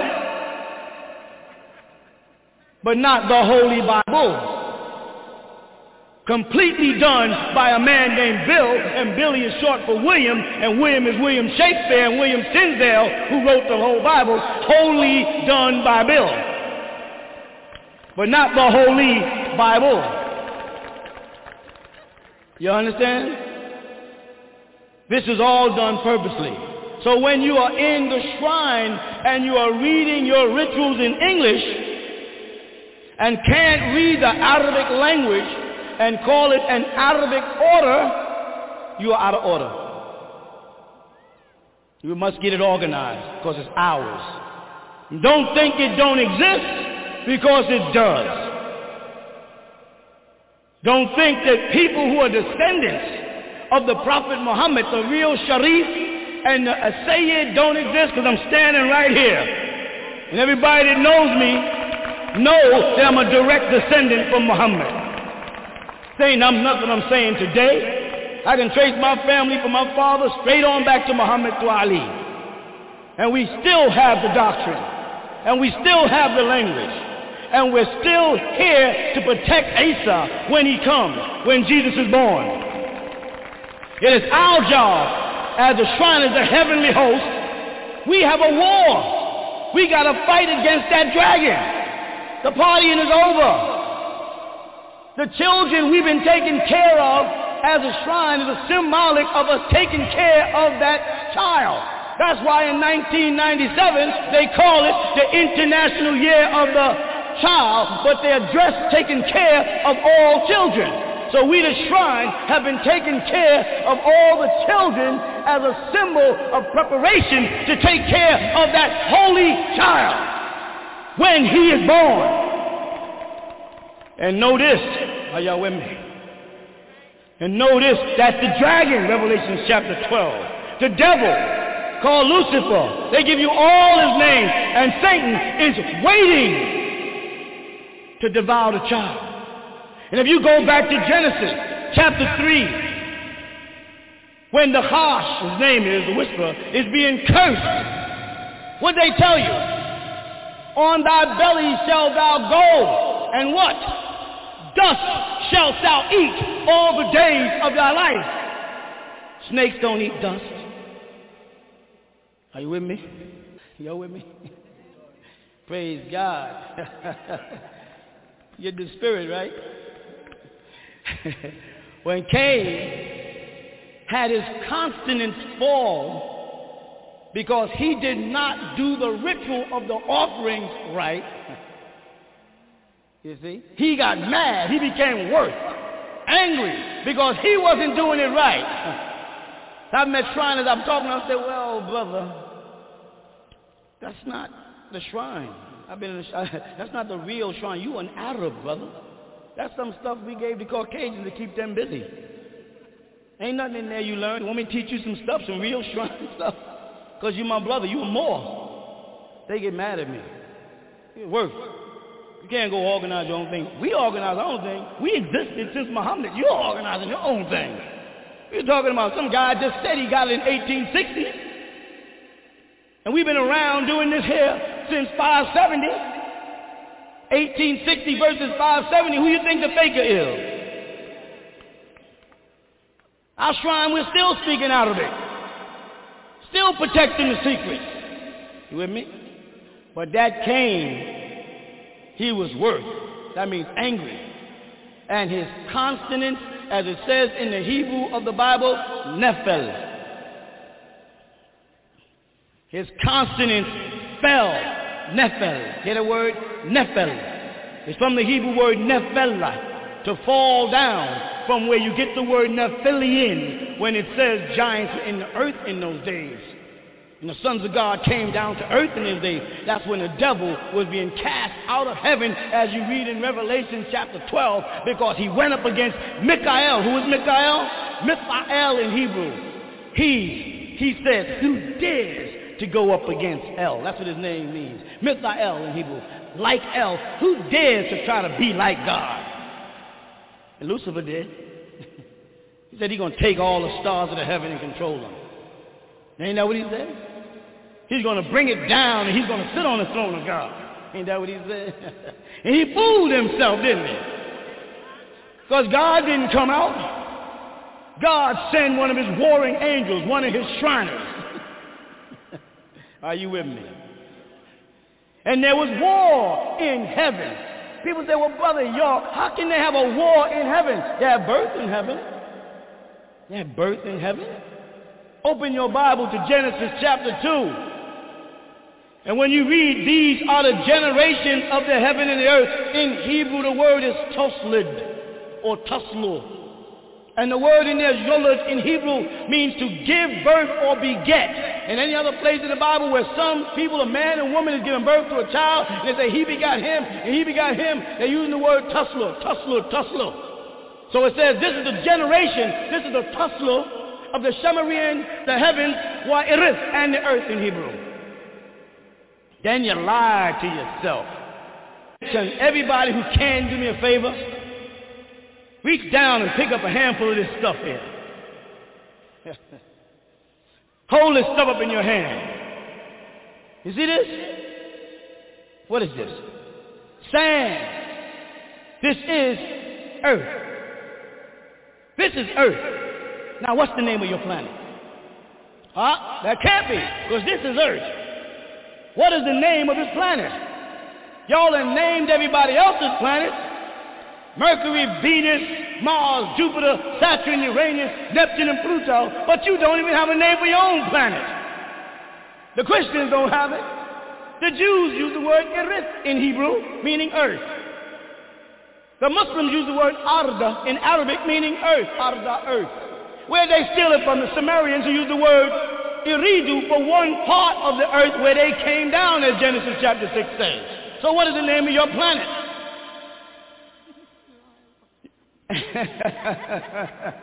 Praise God, you don't have one, huh?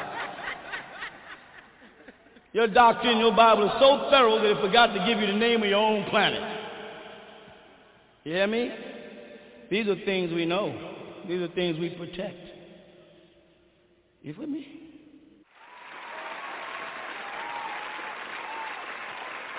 Desecrated method. It lost its purpose, and you know, and I just say we got to bring it, bring it back to its purpose. If we can't bring it back to its purpose, then what did Muhammad do it for? Mm. For humans like us to come and mess it up? Mm-hmm. For mortal men to come in and trip mm. imams and chefs and molanas to change things to make themselves feel important?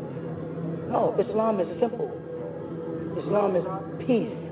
That's all it is. It's peace. How can you be, and I used to argue all the time, Islam means peace. They say Islam means submit. No, Islam means peace. Islam means submit. Islam means peace. Because if you, if you submit to the will of Allah subhanahu wa ta'ala, you're in peace. How can you miss that? You know, they want to wrestle with doctrines and dogmas. What's the root of it all? Peace. And how do you get the peace? by caring.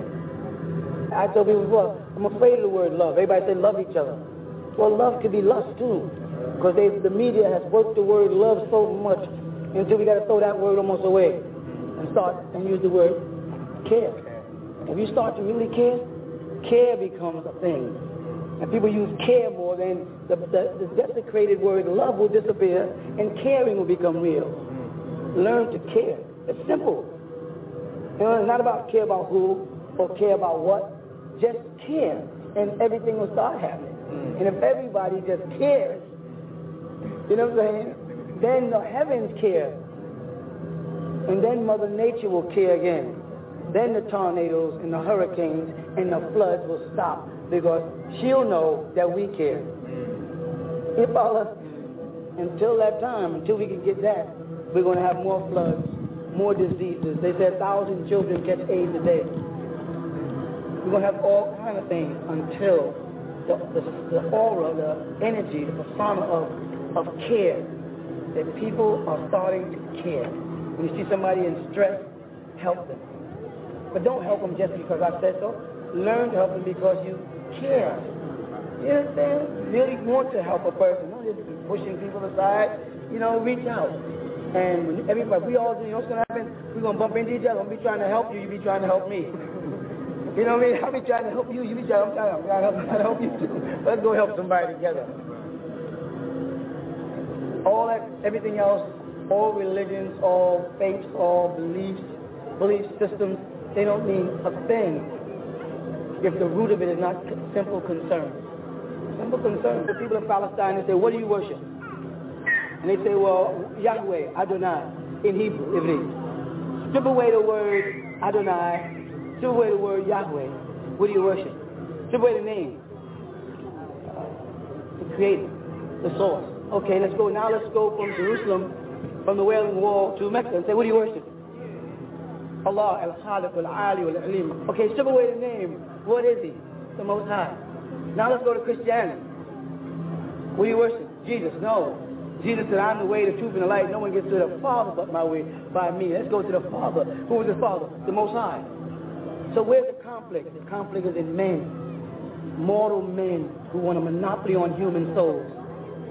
And they're our, they're our greatest, I mean our greatest enemy is, uh, is dogma, is doctrine, it's philosophy, it's interpretation, it's tafsir. This is our biggest problem when men come in and feel they got to tell you how to relate to God. That's the problem. And he gets a uniform, and he's a clergy, and he's full of color, and he looks good, and he sounds good, and I like that old man. He got a white beard, he, he got this God look, and I forget God for him. And he gets so used to being a reverend, and so used to being an imam, so used to be a kohen or a rabbi, he gets this God complex. And eventually, guess what? Whenever I'm in distress, I go to him. Say, yeah, Sheikh, I need, I have a problem. Instead of me going to Allah, I go to the reverend. Excuse me, reverend, um, I'm having a problem at home. Or rabbi, I'm having a problem. What happened? Men stepped in. And they started cutting off the flow between you and the Most High. And they make themselves a focal point through you. I told people, I don't have no followers. Oh, y'all are followers of this guy, Dr. I don't have no followers. I want nobody walking behind me. You walk alongside of me in this world. Don't tell nobody I follow you. Don't follow me. I follow you. I'm here serving you. You ain't serving me. I'm doing my best to teach you, so I'm really your slave. You're not my slave. I'm here to, I'm, I'm just trying to pass on what they're giving me to give you. They said, get it back in place. I'm just, I'm trying to do. That's all. This, this, this ritual used to take place in ancient Mizraim or Kemet, whatever name you want to use, thousands of years ago.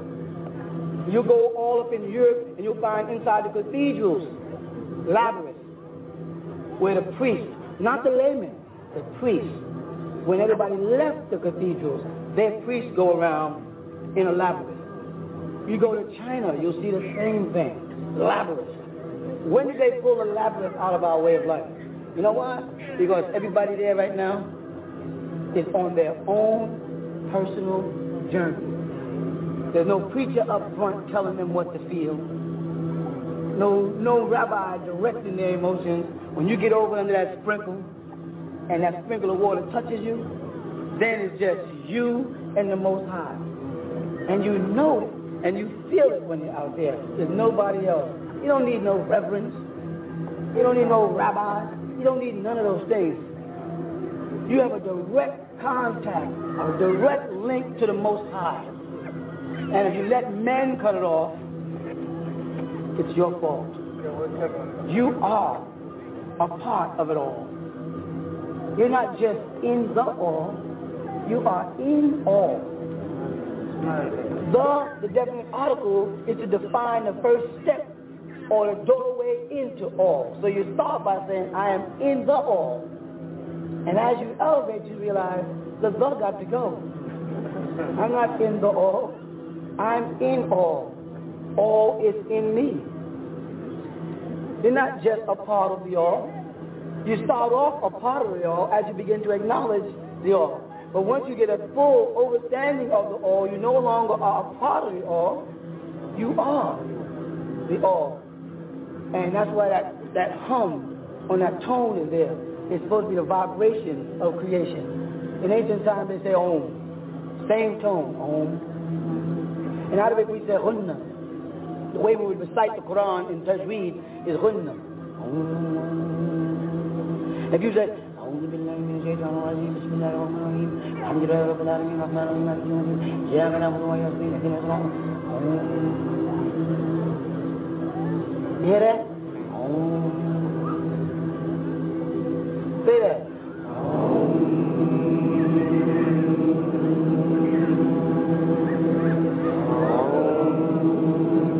Different people start at different times because it's personal.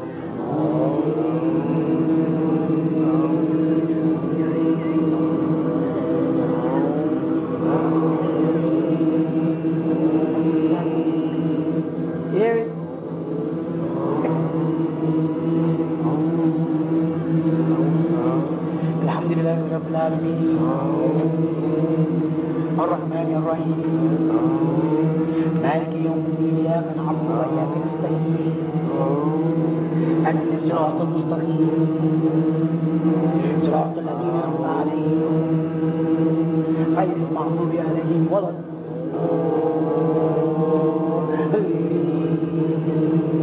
What?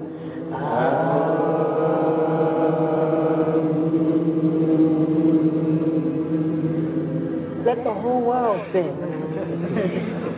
Let the whole world feel vibration, life. when a baby comes into the world, the first thing they do is say, ah. And the chaos and the anger that we've created in the world makes them cry out. You follow? Realign yourself. Realign yourself. There's no more beautiful thing you can do than to realign yourself with the source that cares. You know what I'm saying? When someone is angry at you, don't be vote to respond. Don't people vote to do anything that your soul doesn't dictate. Don't be guided. Don't be led. Guide and lead. You know, reach out and make yourself a part of the solution not the problem. Everybody here who has a child, when you pick up your child, that feeling that you feel is how you should feel when you touch everybody. You know what I'm saying? Everybody you come in contact with should be that same love. I should care. And I can feel if I care. If you're weak, if you're ill, I'll feel it. And I should want to share my strength from every bit. By the way I go in my pocket and give you to help feed you, if I'm healthy, when I, when I embrace you, I should send my help to you also. Not just gather in a building and pretend we care. Sit around, and everybody use the same name for God. It mean, means religion. Don't mean a thing. It don't mean anything until you realign yourself. The universe, the sky, with the air, when birds see you and they're familiar because they feel your presence and they're not afraid of you. Animals are not afraid of you when you feel, they feel you. You have no fear. When they see that, that animalistic nature in you, they're afraid of you. Plants will grow. Plants in your yard that wouldn't grow when your house is changed to a peaceful place, you'll see plants, flowers growing. Mm. Mother Nature will give you signs that she knows that you're trying to reach her. And you may stumble along the way, because babies do fall. You may get weak and fall off the path. That happens. But if you got a focal point, if you got a purpose, if you set up goals, I don't mean vague, I mean vivid, clear. I got to do something. I got to be a part of the solution. That's all talk, all a bunch of kids on drugs. That's not being a part of it. I got to tell them why they don't need it. I got to create an atmosphere for them where they feel good. I'm telling you, when you people look around here, what, what I see here is people that if I saw on the street, I might have been nervous if I approached them. I might have felt uncomfortable, but I don't. I got everything here. You got everything here from old people to young people, hip hoppers, right on down to R&Bers. Nobody's having no problems. Don't tell me there's no, don't tell me there can't be peace. There can be peace. All people got, enough people got to do is want it. Don't desire it. Want it. If you want it, you'll go after it. If you desire it, you'll look for someone to bring it to you. Get up and go after it. Look around. Look at all the different people, all the different faces. This is something that is going to go on forever. When you leave and go wherever you're going, I'm going to be doing this next week. I'm going to be coming down and doing it again. If I leave and go somewhere, when I fly back in or drive back in, my first stop is going to be there again. To keep on sending that energy of love out into the world and care, care, care. Keep sending out. Keep sending out. But look at them. Just look at that. You know. I mean, what could beat that? You know, how many people? How many people here made their Maharaj? How do you feel? Good. Beautiful. Beautiful. Peace. And it's personal. Beautiful. It's a personal beauty. We got to work again towards having that type of earthly harmony. Earthly harmony, not black harmony. I mean, not Nubian harmony. Earthly harmony as a family of human beings who want to live in peace.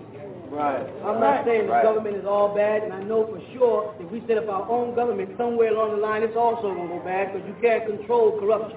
Right, corruption finds its way in. Always. Scandals find their way in. Slander finds its way in. It's having so much good love amongst us that it dominates. Oh, yeah. Only you people could bring that forth. No one wins the race. No one. And we can all do that. Be yourself and you ain't got nothing to be worried about. Stop trying to be other than self, you ain't have no problem. You know what I'm saying? Just trying to be somebody you can't be is why you mad at them. If you let things be the way they're supposed to be, trees will grow, flowers will grow, and everything will be happy. Stop killing and eating animals. You know what I'm saying? Stop cutting up the trees. Plant some trees. Plant some flowers. If you live in a city where it's bricks and you can't do it, get out of there. I want to see families roaming all over this place. We don't want to turn into no, you know, ghetto now. we want to break everything up there. you know there are some destructive people. to everybody to police our society, everybody to police the children, everybody's responsible for what's going into their head. I don't want to be restricted. I don't, Nuwaupic is good. I want the children to learn Nuwaupic. I also want them to learn French. I want them to learn Spanish. I want them to learn English, even German if we have to. We want to reach out to everybody in the world so we can set up a model community of peace, a model community of cooperation. We learn to buy from each other and sell to others. That's the way the system is set up. Those who ain't selling nothing is buying everything. So we got to learn to produce things that are us. Egypt is us. So we should corner the Egyptian market. As a nation, you got to have a product, a produce. You got to have something that other people in the world respect and want. And you can't go on and fabricate something because it won't work for so long. It has to have some indigenous root in it. And all of us have roots in Egypt. All of us have roots in Sumeria, even pre-Egypt. We have roots in this land here. And from Africa, people walked everywhere. They didn't just walk across America. They walked up into Africa, up into Europe, and became Neanderthals. They walked all out to the west eastward and became Peking. And from Uganda, they walked over here and became Olmec. They went down southern parts of and became the Bush people. We walked in every direction from one family, from one group of beings that were tapped into by supreme beings. Whether you want to call it God, Yahweh, Elohim, Allah, whatever name makes you feel good, that's not important. But we do know as Homo erectus, some being stepped in and implanted a gene that made Homo sapiens that took us all the way this far. But way down the root of our gene was still that animal nature. And as time went on, that gene started tumbling. If you watch, watch closely, people are transforming back into animals. Right. Killing each other for nothing. They got mothers sticking their babies in garbage cans. Most, many animals in the animal kingdom desert their children and let them fend for self. That's not supposed to be in a godly nature. We have an animal nature and we have a godly nature. They work together, but the godly nature must rule the animal nature. The principles of love must rule the principles of hate and dislike. The problem with that is that the word love, the devil has even set out to mess up the word love. So let's start caring first. Let's use caring first. Become concerned about people around you. I mean the stranger. Speak to the stranger politely. Good morning. When you see somebody in stress, help them. Because you might be the person in stress that will be helping himself. If you see somebody down, pick them up. You stand there with money in your pocket, someone's talking about their bills, somebody's saying about no new sneakers.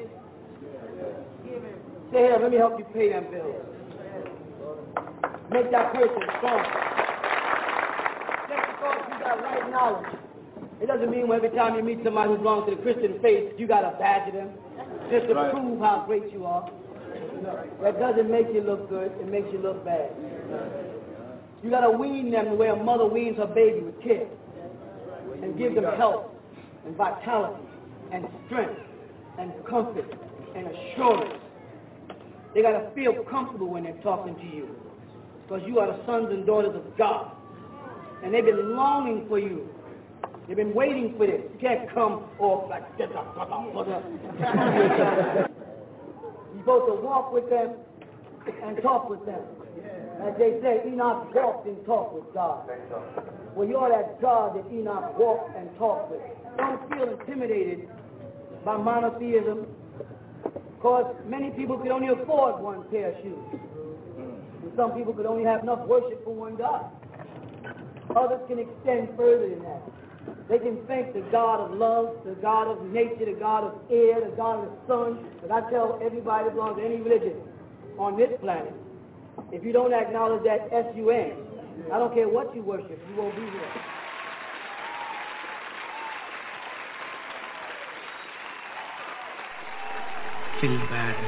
the Suhuf of the Prophet Adam, the Book of Life. First page, verses 1 through 55, revealed in the year 3126 BCE.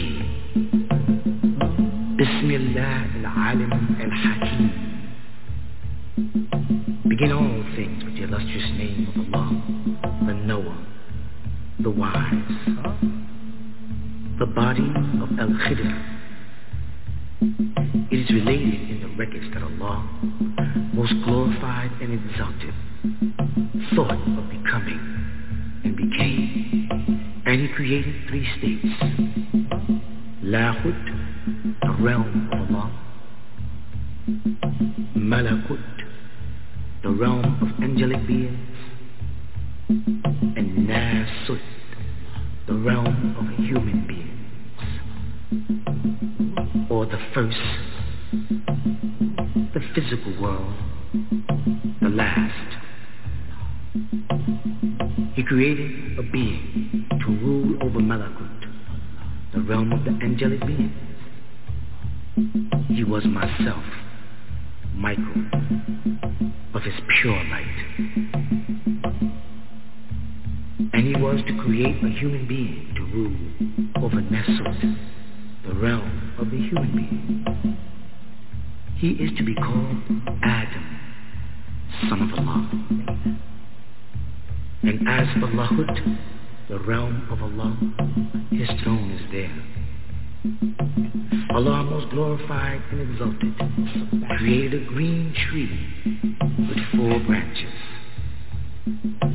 and called it the tree of certainty, Shajaratul Yaqeen, also known as Loti tree or the green tree. Then he created my light, Michael, al-Khidr, in a veil of green emerald, like the wing of a peacock, and placed it on that tree.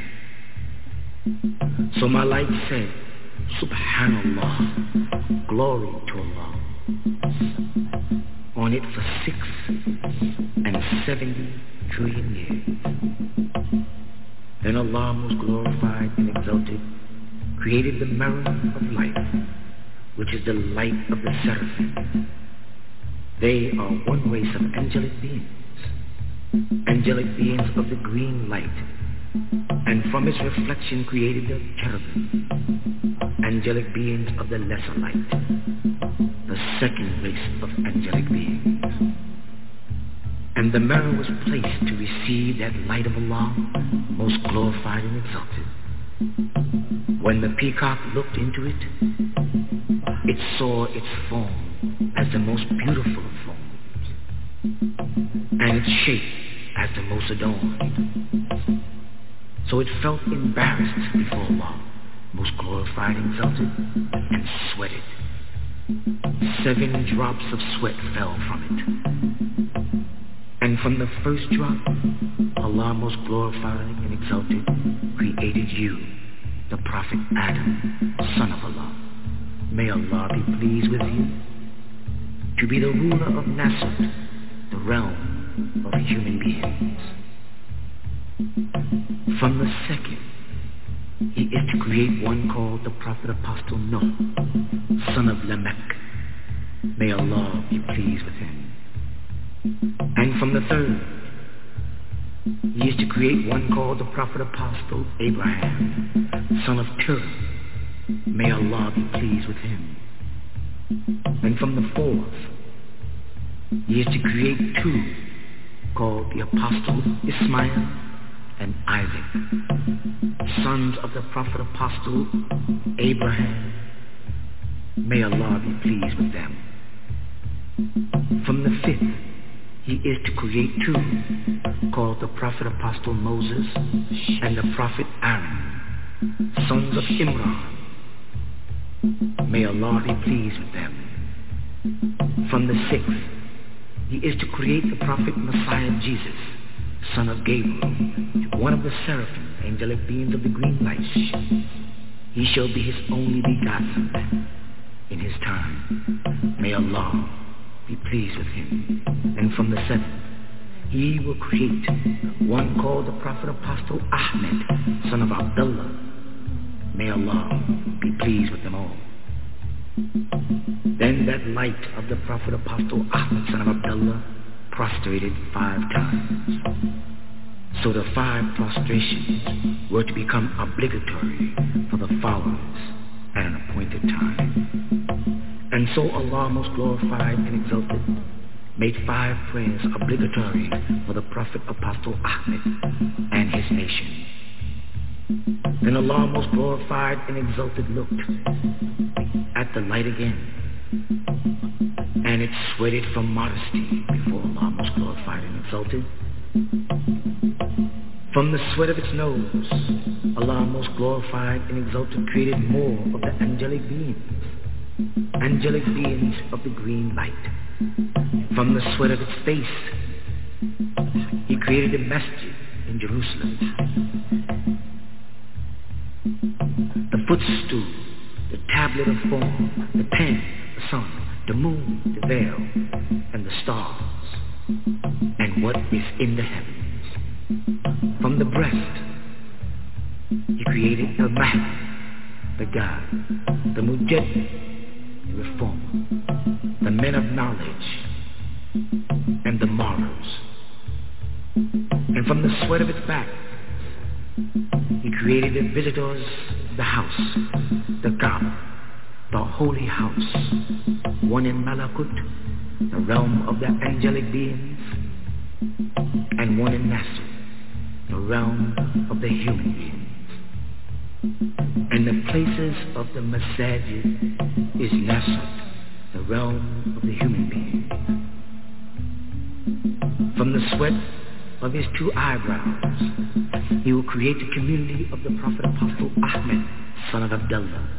May Allah be pleased with him. Of the faithful and the Muslims, ones of peace, both men and women. Upon the plane of force, there is neither distance nor time. There is not heat or cold, summer or winter, day or night. From the sweat of its two feet, he created planet Earth. From the east to the west, and what is in it. Then Allah most glorified and exalted said to the light, Look before you, O light of Al-Khidr, Michael. So he looked, and he saw a light before it.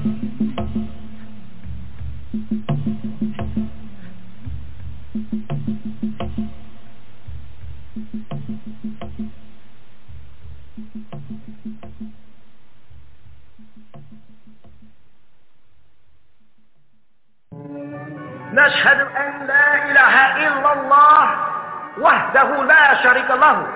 الحمد لله رب العالمين. الحمد لله الوالي الكريم. وصلى الله على أنبياء أجمعين والمسيح والمهدي والمجدد. لمن مرسلين أما بعد. Are we not the bearers of witness that nothing would exist if Allah didn't create it? And that He is alone and has no part. And that all gratitude is for Allah subhanahu wa ta'ala, the sustainer of all the boundless universes.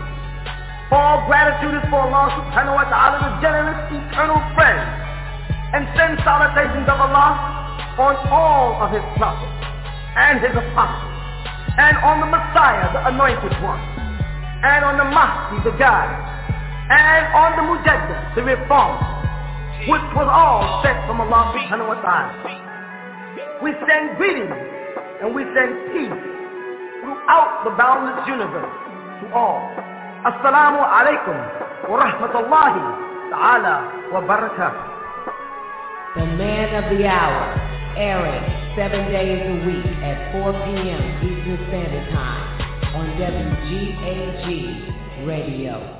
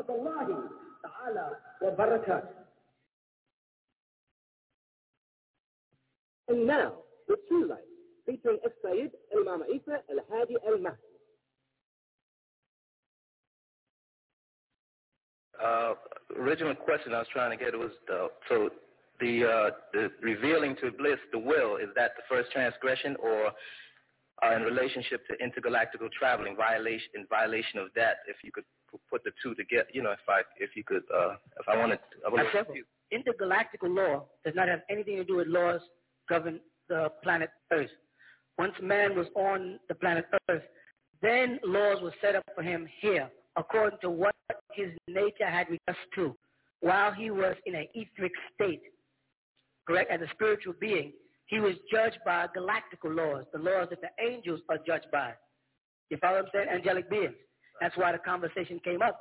Well, is the laws of the, the Quran has it, is the law of the earth going to be the same, the laws here, which means are you going to create another Michael or is he that was what angels were asking when they said, will you create what cause mischief and shed blood earth? They would really say, is the laws that govern earth the same as laws that govern heaven?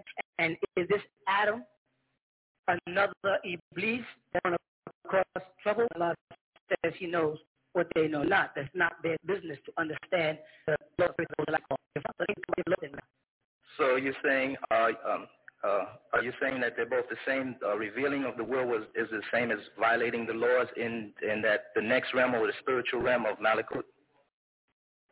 Yes, uh, revealing the law, the nature of man to the Malaika, the angels in Malakut, violated galactical law. It did not violate earth law. The results of it was sentence you, your woman, and this devil to earth, and y'all will be each other's uh, what do you call it, rivals ila akhri until the last day because you've done it. I see. Uh, uh, is it correct that uh, human beings or man, not mankind, are, are uh, baby angelic beings who haven't yes. have to, you, but see, it's, it's a spiral in and out process. You were a ruh when you was in Malakut as Adam. He was created a ruh. Then he was at the point of transition, he becomes a nafsun. And then when he becomes physically becomes jasad. When you take the ruh and uh, jasad, a body, you get a nafsa, a person. That's why you say nafsi, myself. You follow what I'm trying to say? Right. The nafsa is merely the spirit.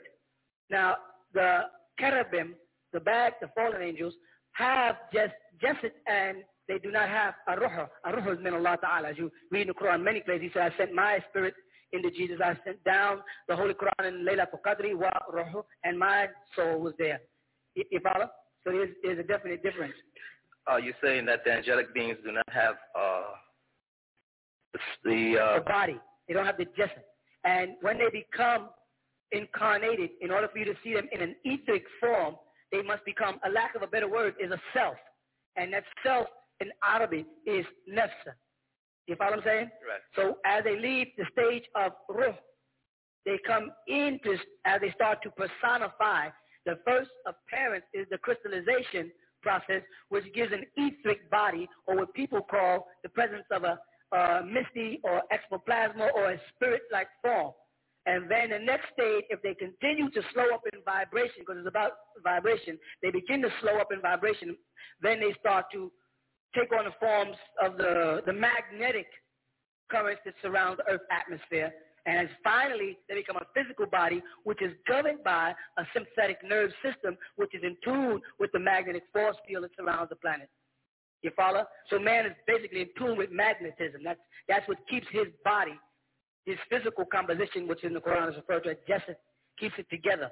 As if you were to release the magnets in this in this planet, all the elements would explode back, all, all the molecules and atoms will, will go back and they will start to reduce themselves and start to vibrate at a more rapid pace, and then man would transform from a physical being into a spiritual being, which would just be the step, the second step you follow? And if man continues to raise into the bosom of Allah subhanahu wa ta'ala, then he becomes a soul. Once he becomes a soul, he is in the presence of lahut, in the bosom of Allah. But he has to go from lahut, where aruh dwells, to um, called nafsa, which is malakut, and then down to the physical being, jasad, which is where nasut is, our physical. Uh, so we're, we're uh, the angelic beings have already split, and uh, I'm trying to uh, yes, the angelic being split like you did, but this degree. Once you finally got into the earth, you had a conscious and an unconscious, which you refer to as a voluntary and an involuntary system, which would break you down if you was a 360 degree being to a what? 180 degree being. 180 degrees of man's actions activated by his brain are voluntary, and 180 degrees of man's actions by his brain are involuntary functions. If you understand what I mean? Right. All right? So if you could split these two down, when you voluntarily do things that you know are bad for you, for instance, to smoke a cigarette, which is really bad for the physical body. So you have to premeditate the dangers and then set out to do it. You see that? That is executing a form of will. And that will, because it's de- uh, to the physical composition, which is merely a temple for the, for the soul, is an evil act. It manifests as an evil part of will. On the other hand, when you decide to become a vegetarian and to stop drinking alcohol beverages and smoking cigarettes and taking in any kind of drug, you use another side of your voluntary functions, you follow? Which leads into a healthier involuntary participation. I don't know if I'm losing you. I'm trying not to. No, you. You, you understand what I'm saying? Yeah, and yeah. that would be the good side of things. So the angelic beings are your voluntary and involuntary systems working. The involuntary part are those who are called seraphim, who work by the will of Allah subhanahu wa ta'ala only. And then your voluntary function that you control have incarnated as what is referred to as cherubim or cherubims, wicked beings which we refer to as jinn in the Quran or the plural for shaitan, and they manifest things on their doing it according to their own will. You see what I'm saying? Now man has within him both of these attributes. One, to be obedient to Allah subhanahu wa ta'ala, and next to make decisions not to be obedient to Allah subhanahu wa ta'ala. You follow? Right. So that that would be the the uh, will within us. That is the will within you. The jihad, the Quran refers to as a struggle. Um, I'd like to um, the the day of standing. I know you uh, uh, explained it before, but I'm a little confused with it as Yamu Kiyam, Yamu Deen, Yamu Akhri. Yamu. All right. Go ahead. I'm sorry. Go ahead. As far as uh, the the physical, because I, I believe you're saying that the, the the physical body is the darkness, and the soul within us is the light, or the light source that's within us, and it's all and most it's in conflict with each other. So I'd like to, you know, if how do we get through these these stages to, you know, what do they mean in relationship to the to the earth and the next plane of existence or malakut? All right. Throughout the Quran, Allah subhanahu wa ta'ala refers uses the word zulimat, and it's applied to darkness. And then he uses a nur, which is applied to light. All right? Now, when we speak, to understand the first question, when we speak of Yawm al-Din, Yawm al-Qiyamah, or Yawm al-Akhri, we have to put them in order. Though Yawm appears first in the Quran, because the Quran has now been set in a way where Surah Al-Fatiha, the opening is now first. And they tell us this like this, Bismillahir Rahmanir Rahim, Alhamdulillahi Rabbil Alameen, Ar-Rahmani Ar-Rahim. Now it says, Maliki Yawmiddin, Maliki Yawmiddin.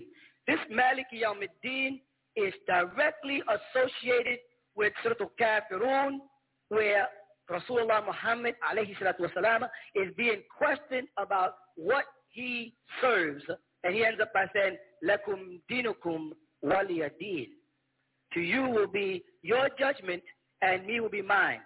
Here it tells us who will rule that judgment.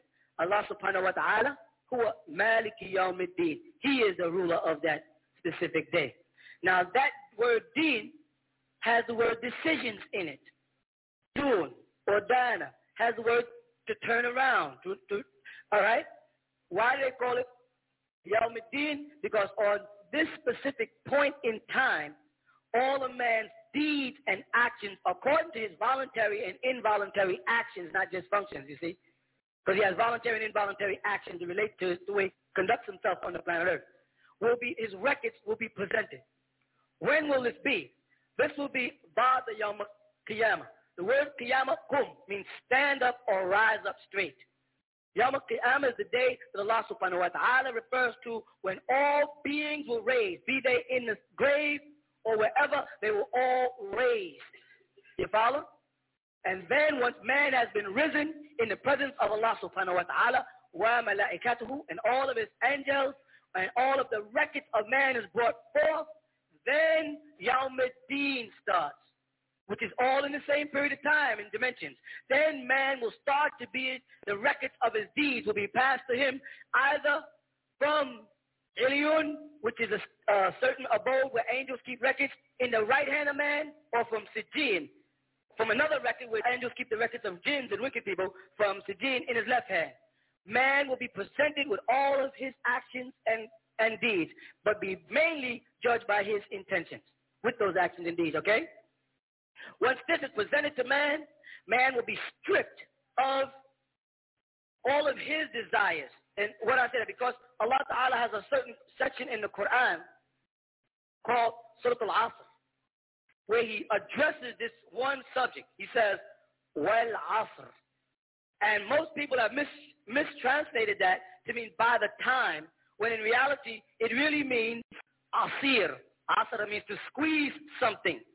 That word, if you do a research on it, is when man's soul shall be separated from his body. Allah Ta'ala also used the word farasha a day in the Quran, farasha, where like farasha is what you call a bed, but it means to unfold because Rasulullah didn't sleep in a bed. He slept on a mat that he would unroll or unfold. And like a butterfly unfolds its wings, when man is unfolded and the real him is revealed. Well, this is what happens on Yawmiddin, when all of the superficial personalities and, and persons that you create are stripped away and you're standing there sun-dried body like a like scattered moth, removed of all the ego and the pride, and I know and I think, and I I just want to explain myself a lot. I want to make things clear so you'll understand. All of this is gone. And once those decisions are made, then comes in Yom Akhri. Yom Akhri is necessary to determine who will be a part of the second death. What's meant by the second death is each Muslim dies, then when Yom Qiyamah comes, he's raised, and then when Yom Din comes, he's judged. Those who receive uh, atom's weight of good because they was obedient to Allah subhanahu wa ta'ala, they go into a place called Jannah where they shall reside khaliduna, eternally. There was no longer no death or suffering or pain or crying. Eternal paradise. Those that have not accepted Allah subhanahu wa ta'ala's laws while on the planet Earth go into eternal damnation, which is considered the second death in the scriptures. You follow that? Right. So you're saying that Yamul Qiyamah is first, then Yamuddin. Yawm Qiyamah, then Yawmuddin, and then Yawm Akhri. Uh, so in this period right now, this is Yamul Qiyam right now? Well, Qiyamah, now this is very interesting to understand. Rasulullah Muhammad alayhi wasalam says that sleep is the sister to death. This is in his own sayings. What did he mean by that? That people will raise and die the same way people fall asleep and awake in the morning. How? If three men are in a room at 12 o'clock at night watching a TV, correct? And at 1 o'clock, the first man falls asleep. The other two men who are awoke are watching his body while it sleeps there in the chair. but they continue to watch television, but he exists in their presence. Okay? Yeah. Yet to him, he immediately wakes up. He doesn't he doesn't see himself through that period of time. He wakes up immediately. It's morning for him. Now, if those three men fall asleep at one, two, and three, which is an hour apart each, when the last man falls asleep, it appears to all of them that they all wake up the same time. You understand what I'm saying? Right. And they don't really feel a difference in the space that they were sleeping. You see? Right. Or, I mean, I mean, if something wakes them up, if there's a trumpet that's going to be sounded and they, or a trumpet blast, then they all wake up at the same time and they won't feel a difference. This is how death is. When human beings die, as they die, they go into a state of slumber, and then we, we reawaken in the domain of Allah Ta'ala, and their judgment immediately starts. Though it will not seem un- like each person is being judged as they die, because until you die, you won't see judgment. Just like you'd be the man that falls asleep at 3 o'clock, the last one. You understand? So, so Yom Kiyama is taking place right now for people who have already died. But to you, it hasn't taken place. But the day you die, that is the day judgment day starts, the day each individual dies. Go ahead. And then Yawmuddin takes place? And then Yawmuddin takes place for everybody present. And everybody will witness each other? or Everybody will witness that, each other's deeds. But Allah subhanahu wa ta'ala is Ar-Rahman Ar-Rahim. And He's going to work your intentions more so by your actions on Yawmuddin. You follow what I'm saying? And uh, Yabu Akri is, is the... Uh, Final. Akri means the last. Okay, when you will be either uh, placed with... Uh, the bosom of Allah. When you, like the Quran says, from Allah you come into Allah you return. Right. So either you return into the bosom of Allah and reside in His heart, which will be paradise to you eternally, right. or you will be given over to Iblis. Right. Okay, eternal damnation uh, and in a, in a state of bliss with Allah subhanahu wa ta'ala uh, is... Uh, in, the bosom of Allah is considered Jannah. But eternal damnation has various degrees. That's why there's different names for hell in the Quran as well as in the scriptures. You follow? And each individual himself hell according to what he knows he did wrong. In other words, you will be the devil. The devil in you will be the devil that persecutes you in hell. And he just called Malik in, in Islam because Allah is called Malik Yawmuddin, the rule of the day of judgment. So they call the angel over hell Malik, the angel, you see, Malik, because it's the Malik in you, the angel that you will make that decision of what should happen to you. Go ahead. So you're saying that you you're not judging yourself, but uh, you, your your fears that's what will make up hell. As gross as you think hell is yourself, if you do wrong, that's where you put yourself. It's the way the mind works. You follow? Right. So it's not a place; it's just a state. Uh, it is a state. state. It is a state. A state, but everything is a state. Just that certain things personify more than others and appear to be more tangible. But everything is merely a state. All of this is all of it's a big illusion. Uh, so how do we uh, get through these different uh, stages as far as... Uh, the first thing is taqwa. Right. Taqwa, which means not fear, like khaf. A lot of Muslims just take the word taqwa and say khaf and say it means fear. No, a man can pull a knife out and you have khaf, but that's not taqwa. Taqwa is to tremble at the mention of Allah. That's a fear out of reverence, not a fear out of regret or danger, but out of reverence of Allah subhanahu wa ta'ala. It's a loving fear the way a son would have to a, a devoted father who's strict on how he should live, though he wants to rebel.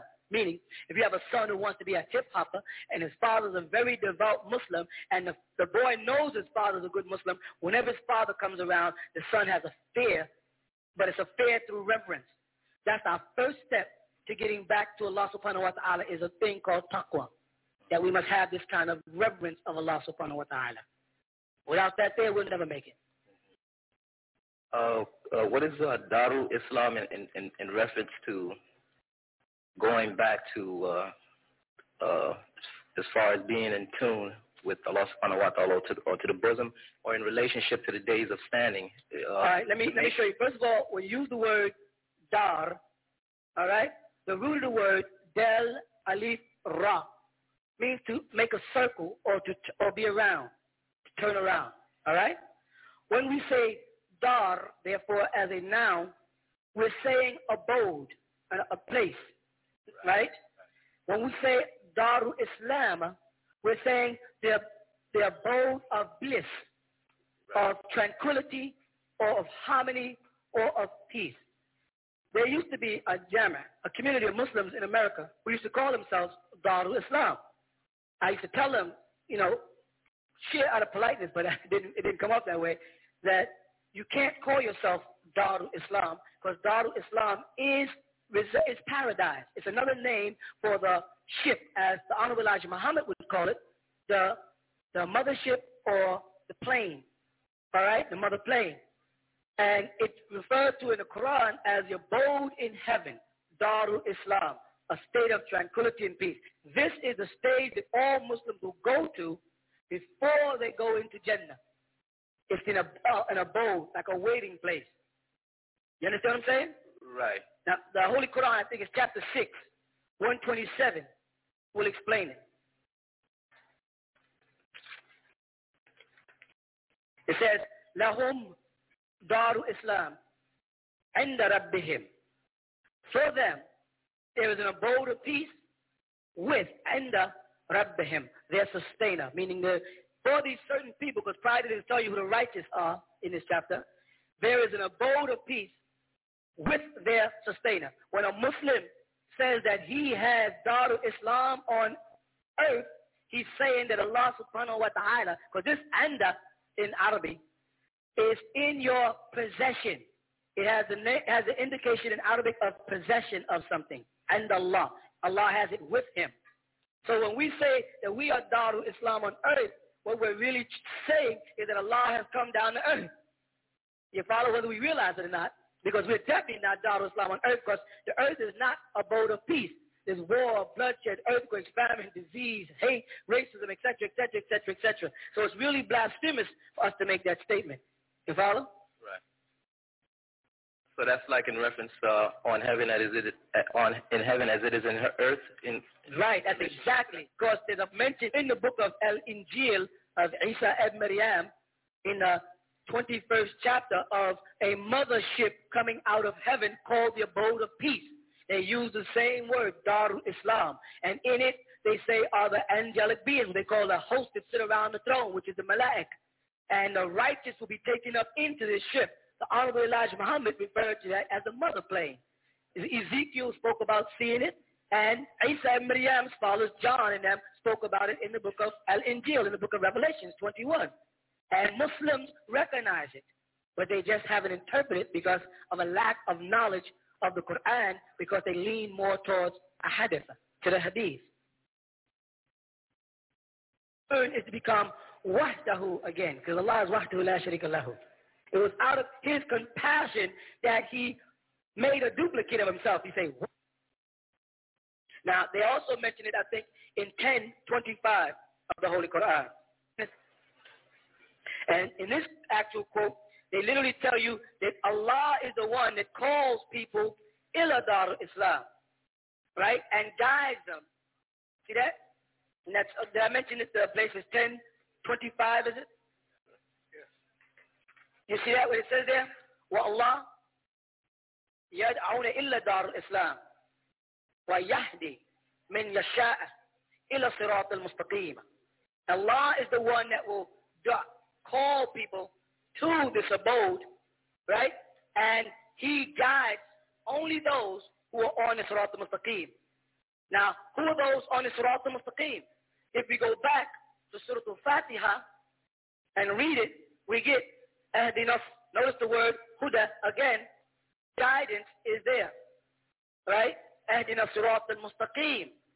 So now, who is going to be the ones to go to this Darul Islam? Well, the Quran says, Rasulullah Muhammad, when he received this Quran and Surah Al-Fatiha, he got, it said to him, Alhamdulillah Rabbil Alameen, Ar-Rahman Ar-Rahim, Maliki Yawmiddin, Iyaka na'budu wa Iyaka nasta'in. Now he starts to talk about it in the fifth verse. He says, اهدنا الصراط المستقيم صراط الذين أنعمت عليهم He's now moving away from the the present and future and speaking in the past. He says, guide us, Adina Sirat al-Mustaqim, to the path of those who stand straight. Then to answer who they are, they say, Sirat al-Ladina, those who, and Amta, they have your ni'mah. Because remember, when in the Surah Al-Qalam, when uh, people call Muhammad crazy, Allah said he has his ni'mah with him, his grace. He has, you have the grace of Allah. Without the grace, the world ends. Remember that. So it says, Surat al-Ladina an'amta alayhim. The path of those who have Allah's grace on them. Now, Rasulullah Muhammad is taking us out of the future and the present and taking us into the back, into the past, where these people will be called. Why did this happen? Because Allah subhanahu wa ta'ala tells us in the Quran, don't say that my prophets are dead. I take them up to myself. Don't say that you killed Isa and Maryam. I've taken him up to myself. And that's what that other verse says, that Allah takes who he wants into Darul Islam and guide them, Ahdina, to the what? Sirat al-Mustaqim. So here he says, Ahdina Sirat al-Mustaqim, Sirat al-Ladina anamta alayhim. Then he tells you who not to be like. He says, غَيْرِ besides al-Maghdubi, which those who have the ghadaba, a curse on them, غير المغضوب عليهم on them, which is also in the past tense, ولا الضالين. And not those who are in the nur, the light of Allah subhanahu wa ta'ala, which is Ahl al-Kitab, Bani Israel, and have went into Dala, had had the covenant of Allah and broke the covenant and went. So Ghadaba is a cursed seed, which is the people of the uh, cursed seed of Ham, which is Canaan which is the people who inherited the disease of leprosy. That's a ghadaba on them. That's a curse of anger Allah put on them. He said, don't make me like them, please. And don't make me like the children. Don't make my, my congregation to be like the children of Israel, to have all your blessings on them, and still they turn away. Believe it or not, this is what turned the children of Israel away. It's called the Talmud and the Mishnah. This is when they stopped reading the Torah the five books of Nabi Musa alayhi wasalam, and started reading the writings of scholars and learned men as to how to live and what to eat and what to wear and not just how to wear the veil, but I mean not just to wear the veil, but how to wear the veil and not what oil, not just smell sweet, but which scent Moses wore, which we today call it our hadith, you see? Bani Israel lost the covenant of Allah because they went away from Kalam Allah. They went away from the words of Allah and went into Kalam al-Insan, into the words of men. When we read Hadith, Hadith is guidance for us to know how we were created. And you say, now, what is the relationship between uh, Sunnah and created? The word Sunnah, Sunnah, comes from the word noon. If you look in your Holy Quran into creation of Adam, You'll find in the 15th chapter, 28th verse, when Allah creates Adam, he uses the word mesnun for fashions. You see that? The root of that word mesnun is the word sun or sin to fashion. So we are supposed to find in Rasulullah Muhammad, who was created, Khalaq al-Azim, the best of examples. He was fashioned the best way for us, and thus we follow his way, not books written by men that dictate to us their opinions of how Rasulullah did something or didn't do something, which led us into another contradiction in the Quran where we broke up and became, as they say, literally ashia, different things. Ansari, Sunni, Bilalian, uh, yani, uh, Ahmadiyya, Wahhabi, Shia. We became all of these different things. And that was the work of shaitan through hadith, which is the words of men, and took us off of Surat al Sirat al-Ladina anamta alayhim. Took us off the path of those who had Allah's grace on them, which was his prophets, and we got onto the path of mortal men. So Darul Islam, the abode, of, which is called the Crystal City or the Mother Plain, as I said, the Honorable Elijah Muhammad taught, and it is the final abode for the resting soul. Oh, so just a, a waiting place, you're saying? Uh, it's like what you call on earth a limbo. This is the stage before man goes to Jannah, and then from Jannah back to the actual back to the bosom of Allah. See, the whole eventual return is to become wahdahu again, because Allah is wahdahu la sharika lahu. It was out of his compassion that he made a duplicate of himself. You say, what? Allah made a duplicate of himself. Yes. There's a name of Allah and his name, and it's the 13th name of Allah, and it's Al-Musawir. Right? Most people translate al-musawir because the best English rendering of it is the fashioner. But the word musawir comes from the root word sad alif Ra, Sara. You follow? To become something. Now you get the word surah from that, which is the word for picture in English or image in English. And many people know that when it says in Genesis Allah made man in his own image, they're using this word Sarah. Because it doesn't mean literally that. It means that Allah became something. How did Allah become something? You see, Allah became something because Allah is the great ruh, the great soul, right? And he created the jasad, the jasad or jism of the man, the body.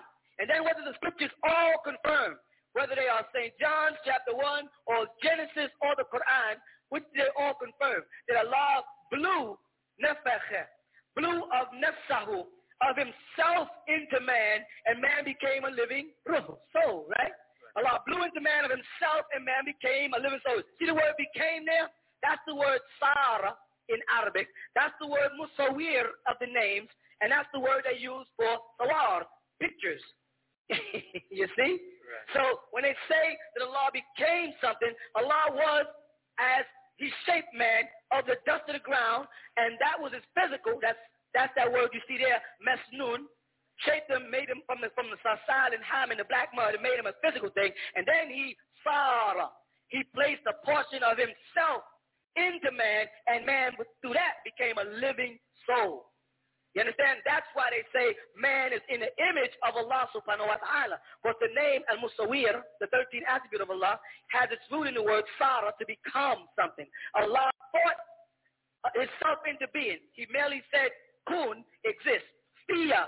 Fiya in Arabic means to be in something, like I said, fi, fil kitab, inside this book. Fiya, kun, faya, kun means to exist he merely thinks a thing to exist, and into existence it came. Well, he did that with himself. And that thing that came into existence from him is El-Insan. But he called you El-Insan as a male. He called you Nisa as a woman because they both have their root in the word nants, which means you would forget. The Arabic word for forget is the root of the word man, insan. Because you, you will forget your divinity. So he had to recreate a divine being. And the surah of the pen, he says he created Muhammad khalaq al-azim. He made Muhammad a supreme being and shaped him, gave him that sun, that same word, see noon. You see that? May gave him a sunnah that we should abide by. But if we don't, we start following men, then we fall off the Sirat al-Mustaqim like Abraham and Musa and Isa and Shuaib and Idris and Luqman and Salah. And when we fall off of the Sirat al-Mustaqim and we get into Allah's either ghadaba, his anger, you see, or we end up in dala, out of the light and into the darkness. So you're saying that Allah knew that uh, man in the heavens would forget his divinity, and that's why he was cast down here in uh, in earth, in, in paradise on earth, and was given a sec- another chance? No, I'm saying that once man got in the body, he forgot his divinity. that's why he called him insan. He said, خلق الإنسان من علق. You see, I created a forgetful being, and now I've made him a physical clot dividing, an alaq, something splitting up. Now he had the power to procreate within himself through the splitting of atoms or the semen and the ovum splitting and forming a fetus. That's that's when Allah says, خَلَقَ الْإِنسَانِ مِنْ alaq. He created el-insan. The word el-insan is the same as nas or ant or nisa, meaning a forgetful being from a clot that splits up. At that point when man starts to multiply on the planet Earth, then you'll find out in Genesis 6, when man started to multiply on the earth and daughters were born unto him, that Allah subhanahu wa ta'ala did what? He sent down angelic beings. Go to Genesis chapter um, 6. And when it came to pass, that's right. It came to pass when men began to multiply on the face of the earth, and daughters were born unto them, and the sons of Allah saw the daughters of men. These sons of Allah were angelic beings. Saw the daughters of men that they were beautiful. They use they use Jamil. They say fair, but the, in the original language is Jamil, beautiful, right? Or Hassan and handsome. And they took them wives. This is when angelic beings conceived to mortals, all of which they chose. This gave birth to your cities of Atlantis and Mu when angelic beings conceive with mortals. Can angelic beings conceive with mortals? Yes. The Holy Quran in the 19th chapter, 19th verse, notice the two numbers, speaks of when Jibrail came to Mary, not only did he come as a basharan, a, a a, a, a well-made man, they translate, but bashara means skin. Look it up in any lexicon. But it says he wahaba, he gave her. That means conceived or passed on physical to physical something to her. So angels do come down as, as mortals and go into human beings. And then it says, and the Lord said, my spirit shall not always strive with men, my ruh, my ruh, will not always be with men, because man is merely flesh, because he's Jessica. So man, that the day will come when the ruh of Allah would leave the body of mortals. Man was destined to be 120 years old on earth, but of course of bad diet, eating animals' flesh and taking drugs, man now dies at 60 and 70 years old. And so when he, when Isa and Maryam incarnated, he was a perfect being when angel came down and he lived to be 120 years old. There were giants in the earth in those days. That is the cherubim, the wicked angels who had been cast out with Lucifer or Azazel or Iblis from heaven. 200 of them was cast down to earth. There were giants in the earth in those days. And also, and which means, and even after that, Amma, and even after that, when the sons of Allah, even after that, now first there was these cast down angels who was on earth, and they set up a land which is referred to in the scriptures as the land of Nod. You find that mentioned because of the children of Adam when Cain slew Abel you'll find that he was put out of his father's house and he went to a land which is called Nod, and there he encountered a certain amount of people. What Christians don't seem to address, that if there was nobody else on earth, then where did the people that you find mentioned in Genesis chapter 4, verse 16 come from when it says, and Cain went out from the presence of the Lord and dwelt in a land called Nod. There's nobody else on the planet Earth but Adam Eve and Cain and Abel, and Cain just slew Abel, and that leaves Adam, Eve, and Cain. So who are these people in the land of Nod? If people look at the word Nod, they'll find the word Nod means wanderers or wilderness. This is the land where the fallen angels who came to earth set up, and this is where Cain went to, and in, in that land, he gave birth to a son named Enoch, and then he named another land after them. Allah Ta'ala destroyed those beings there. So we get back to Genesis it says there were giants in the, this is Genesis 6, 4. There were giants in the earth in those days, and also after that, after those giants were here, after those fallen angels had already set up Nod, right? The sons of Allah came in unto the daughters of man, and they bore children of them. And these became the mighty men of renown. These became the so-called mystics that walked the earth. These became the people of Mu and Atlantis, the great masters that came from a conception of angelic beings, which Ezekiel referred to as you know, uh, extraterrestrials or, you know, different ways or angelic beings, malaic, whatever you want to call them. You want to call them UFO or extraterrestrial, it still means angels. They come from Allah subhanahu wa ta'ala, his malaic, to dwell with man and conceive with man, and so they'd have renowned beings here. Rasulullah Muhammad was not one of those beings, but what happened is after Rasulullah Muhammad was born, Allah Ta'ala sent his angels to Rasulullah to open up his chest and purify him, which means to do certain alterations to his spiritual being to make him a supernatural or divine being. Khalaq al-Azim. You see? I hope I'm not talking too fast. I have a habit of doing that.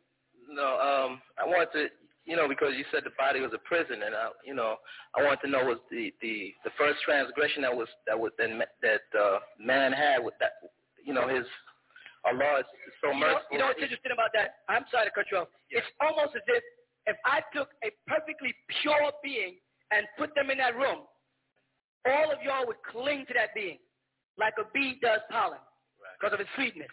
Right. Your body is a composition of, what do you call it, bacteria. That once that pure soul was on earth, it clung to it. And you be and what you are doing is feeding the bacteria as opposed to the soul when you do more for your physical body than you do for your spiritual self. When you miss salah and you miss fasting and you miss all the religious principles to act self, the spiritual you, right? What you do is you strengthen the physical body and the, and the spiritual body has no growth. The physical body, you touch your face. Touch your face for me. That thing you're touching right there is nothing but bacteria, filth, that is plaguing your soul.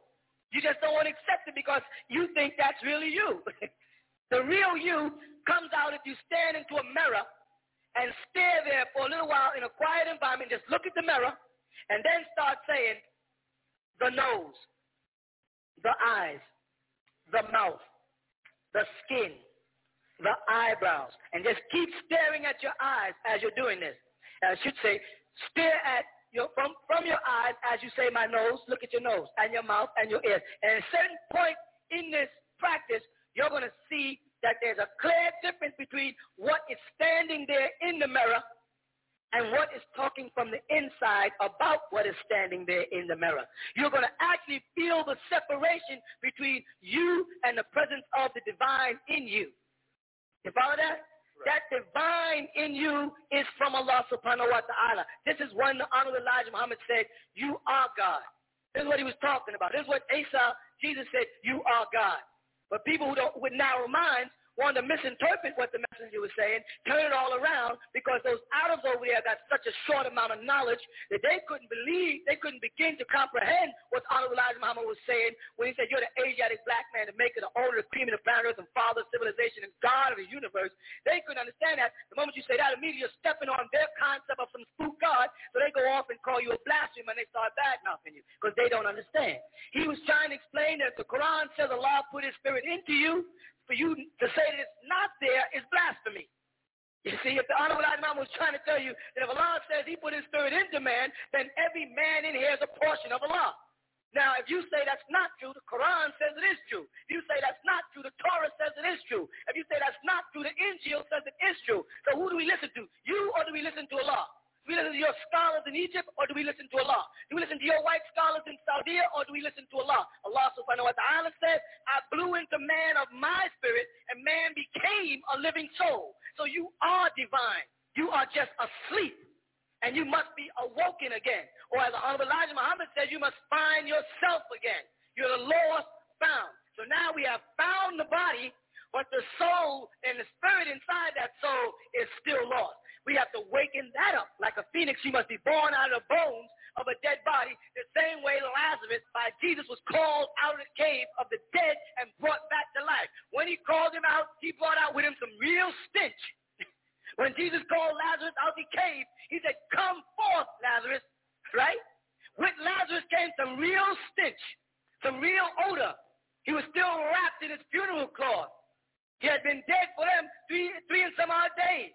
Believe me, black man and black woman, when you come out of this grave, and we got to wake you up, you bring a real stench with you. You bring crack and marijuana and cigarettes and alcohol and pork and race and curse and, and killing and murders and rapes. You bring a lot of stench out of the grave of Hades that you encountered while in the bosom of the devil now it's going to be very difficult for us to redress you and let you realize that the spiritual you is much greater than the physical you if you are ever to become one with Allah subhanahu wa ta'ala. Again, you're going to have to work at it. It's not going to just fall upon you again like in the garden. You had a chance in the garden. Allah subhanahu wa ta'ala gave you everything in the garden, put you in the midst of it and said, you can have everything, just don't touch this one thing, the tree. What did you do? Go right past everything he gave you and went right to that one thing and ate it. He said, now I'm going to give you just the opposite. I'm going to put you outside the garden where I don't want you to touch nothing. I just want you to go to this one thing, the Sirat al-Mustaqim, the path of Islam. And what are we doing? Now we're going to everything but that one thing again. We're doing just the opposite again. See? So now we have to uh, work our way back as far as having more or less nothing. Uh, that, that's right. Now that's a perfect statement you just made. You know why? Because you do indeed have something, because you have yourself. Correct? Right. But that something is absence of the real thing, so it's really nothing. You understand? Right. Thus, Allah did the same thing.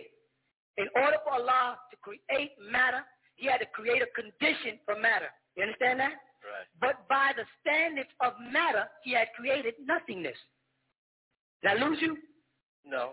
You understand that, right? Right. In order for him to create any physical thing, he had to create molecules, magnetism, and the ability for these molecules to magnetize and to form matter. By the laws of matter which you're living in, these molecules and magnetism did not exist. They were nothing based on your laws. This is what I meant when I said Allah subhanahu wa ta'ala created nothingness first. He created a condition for something to come into existence by his word. You see, people who didn't see that thought, how can you create nothingness? Don't say, what did the brother mean? Ask the brother. Say, excuse me, Imam, I don't know what you meant by that. But don't go up and say this man's crazy because he said Allah created nothingness. First ask me. Before Allah could create anything, He had to create a condition for these things to come into existence. You understand? So Allah subhanahu wa ta'ala created himself into existence. But just because, people always ask that question, where did Allah come from? Allah created himself into existence. But the condition from which he created himself in is beyond our comprehension because of the condition that we live in. The very spiritual world is beyond our comprehension. So he said he's in the world. The world was made up, made by him, but the world knows him not. You see? No man knows the Father, not even the Son. He was merely sent to bear witness or testify of him.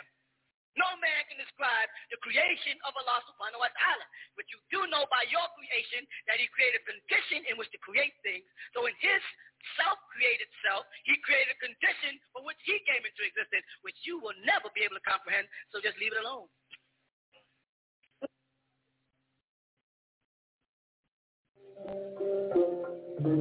You have been listening to The True Light, sponsored by the original of Kedar, located at 717 Bushwick Avenue in Brooklyn, New York. You are also invited to attend the questions and answers class every Sunday from 1 p.m. to 6 p.m.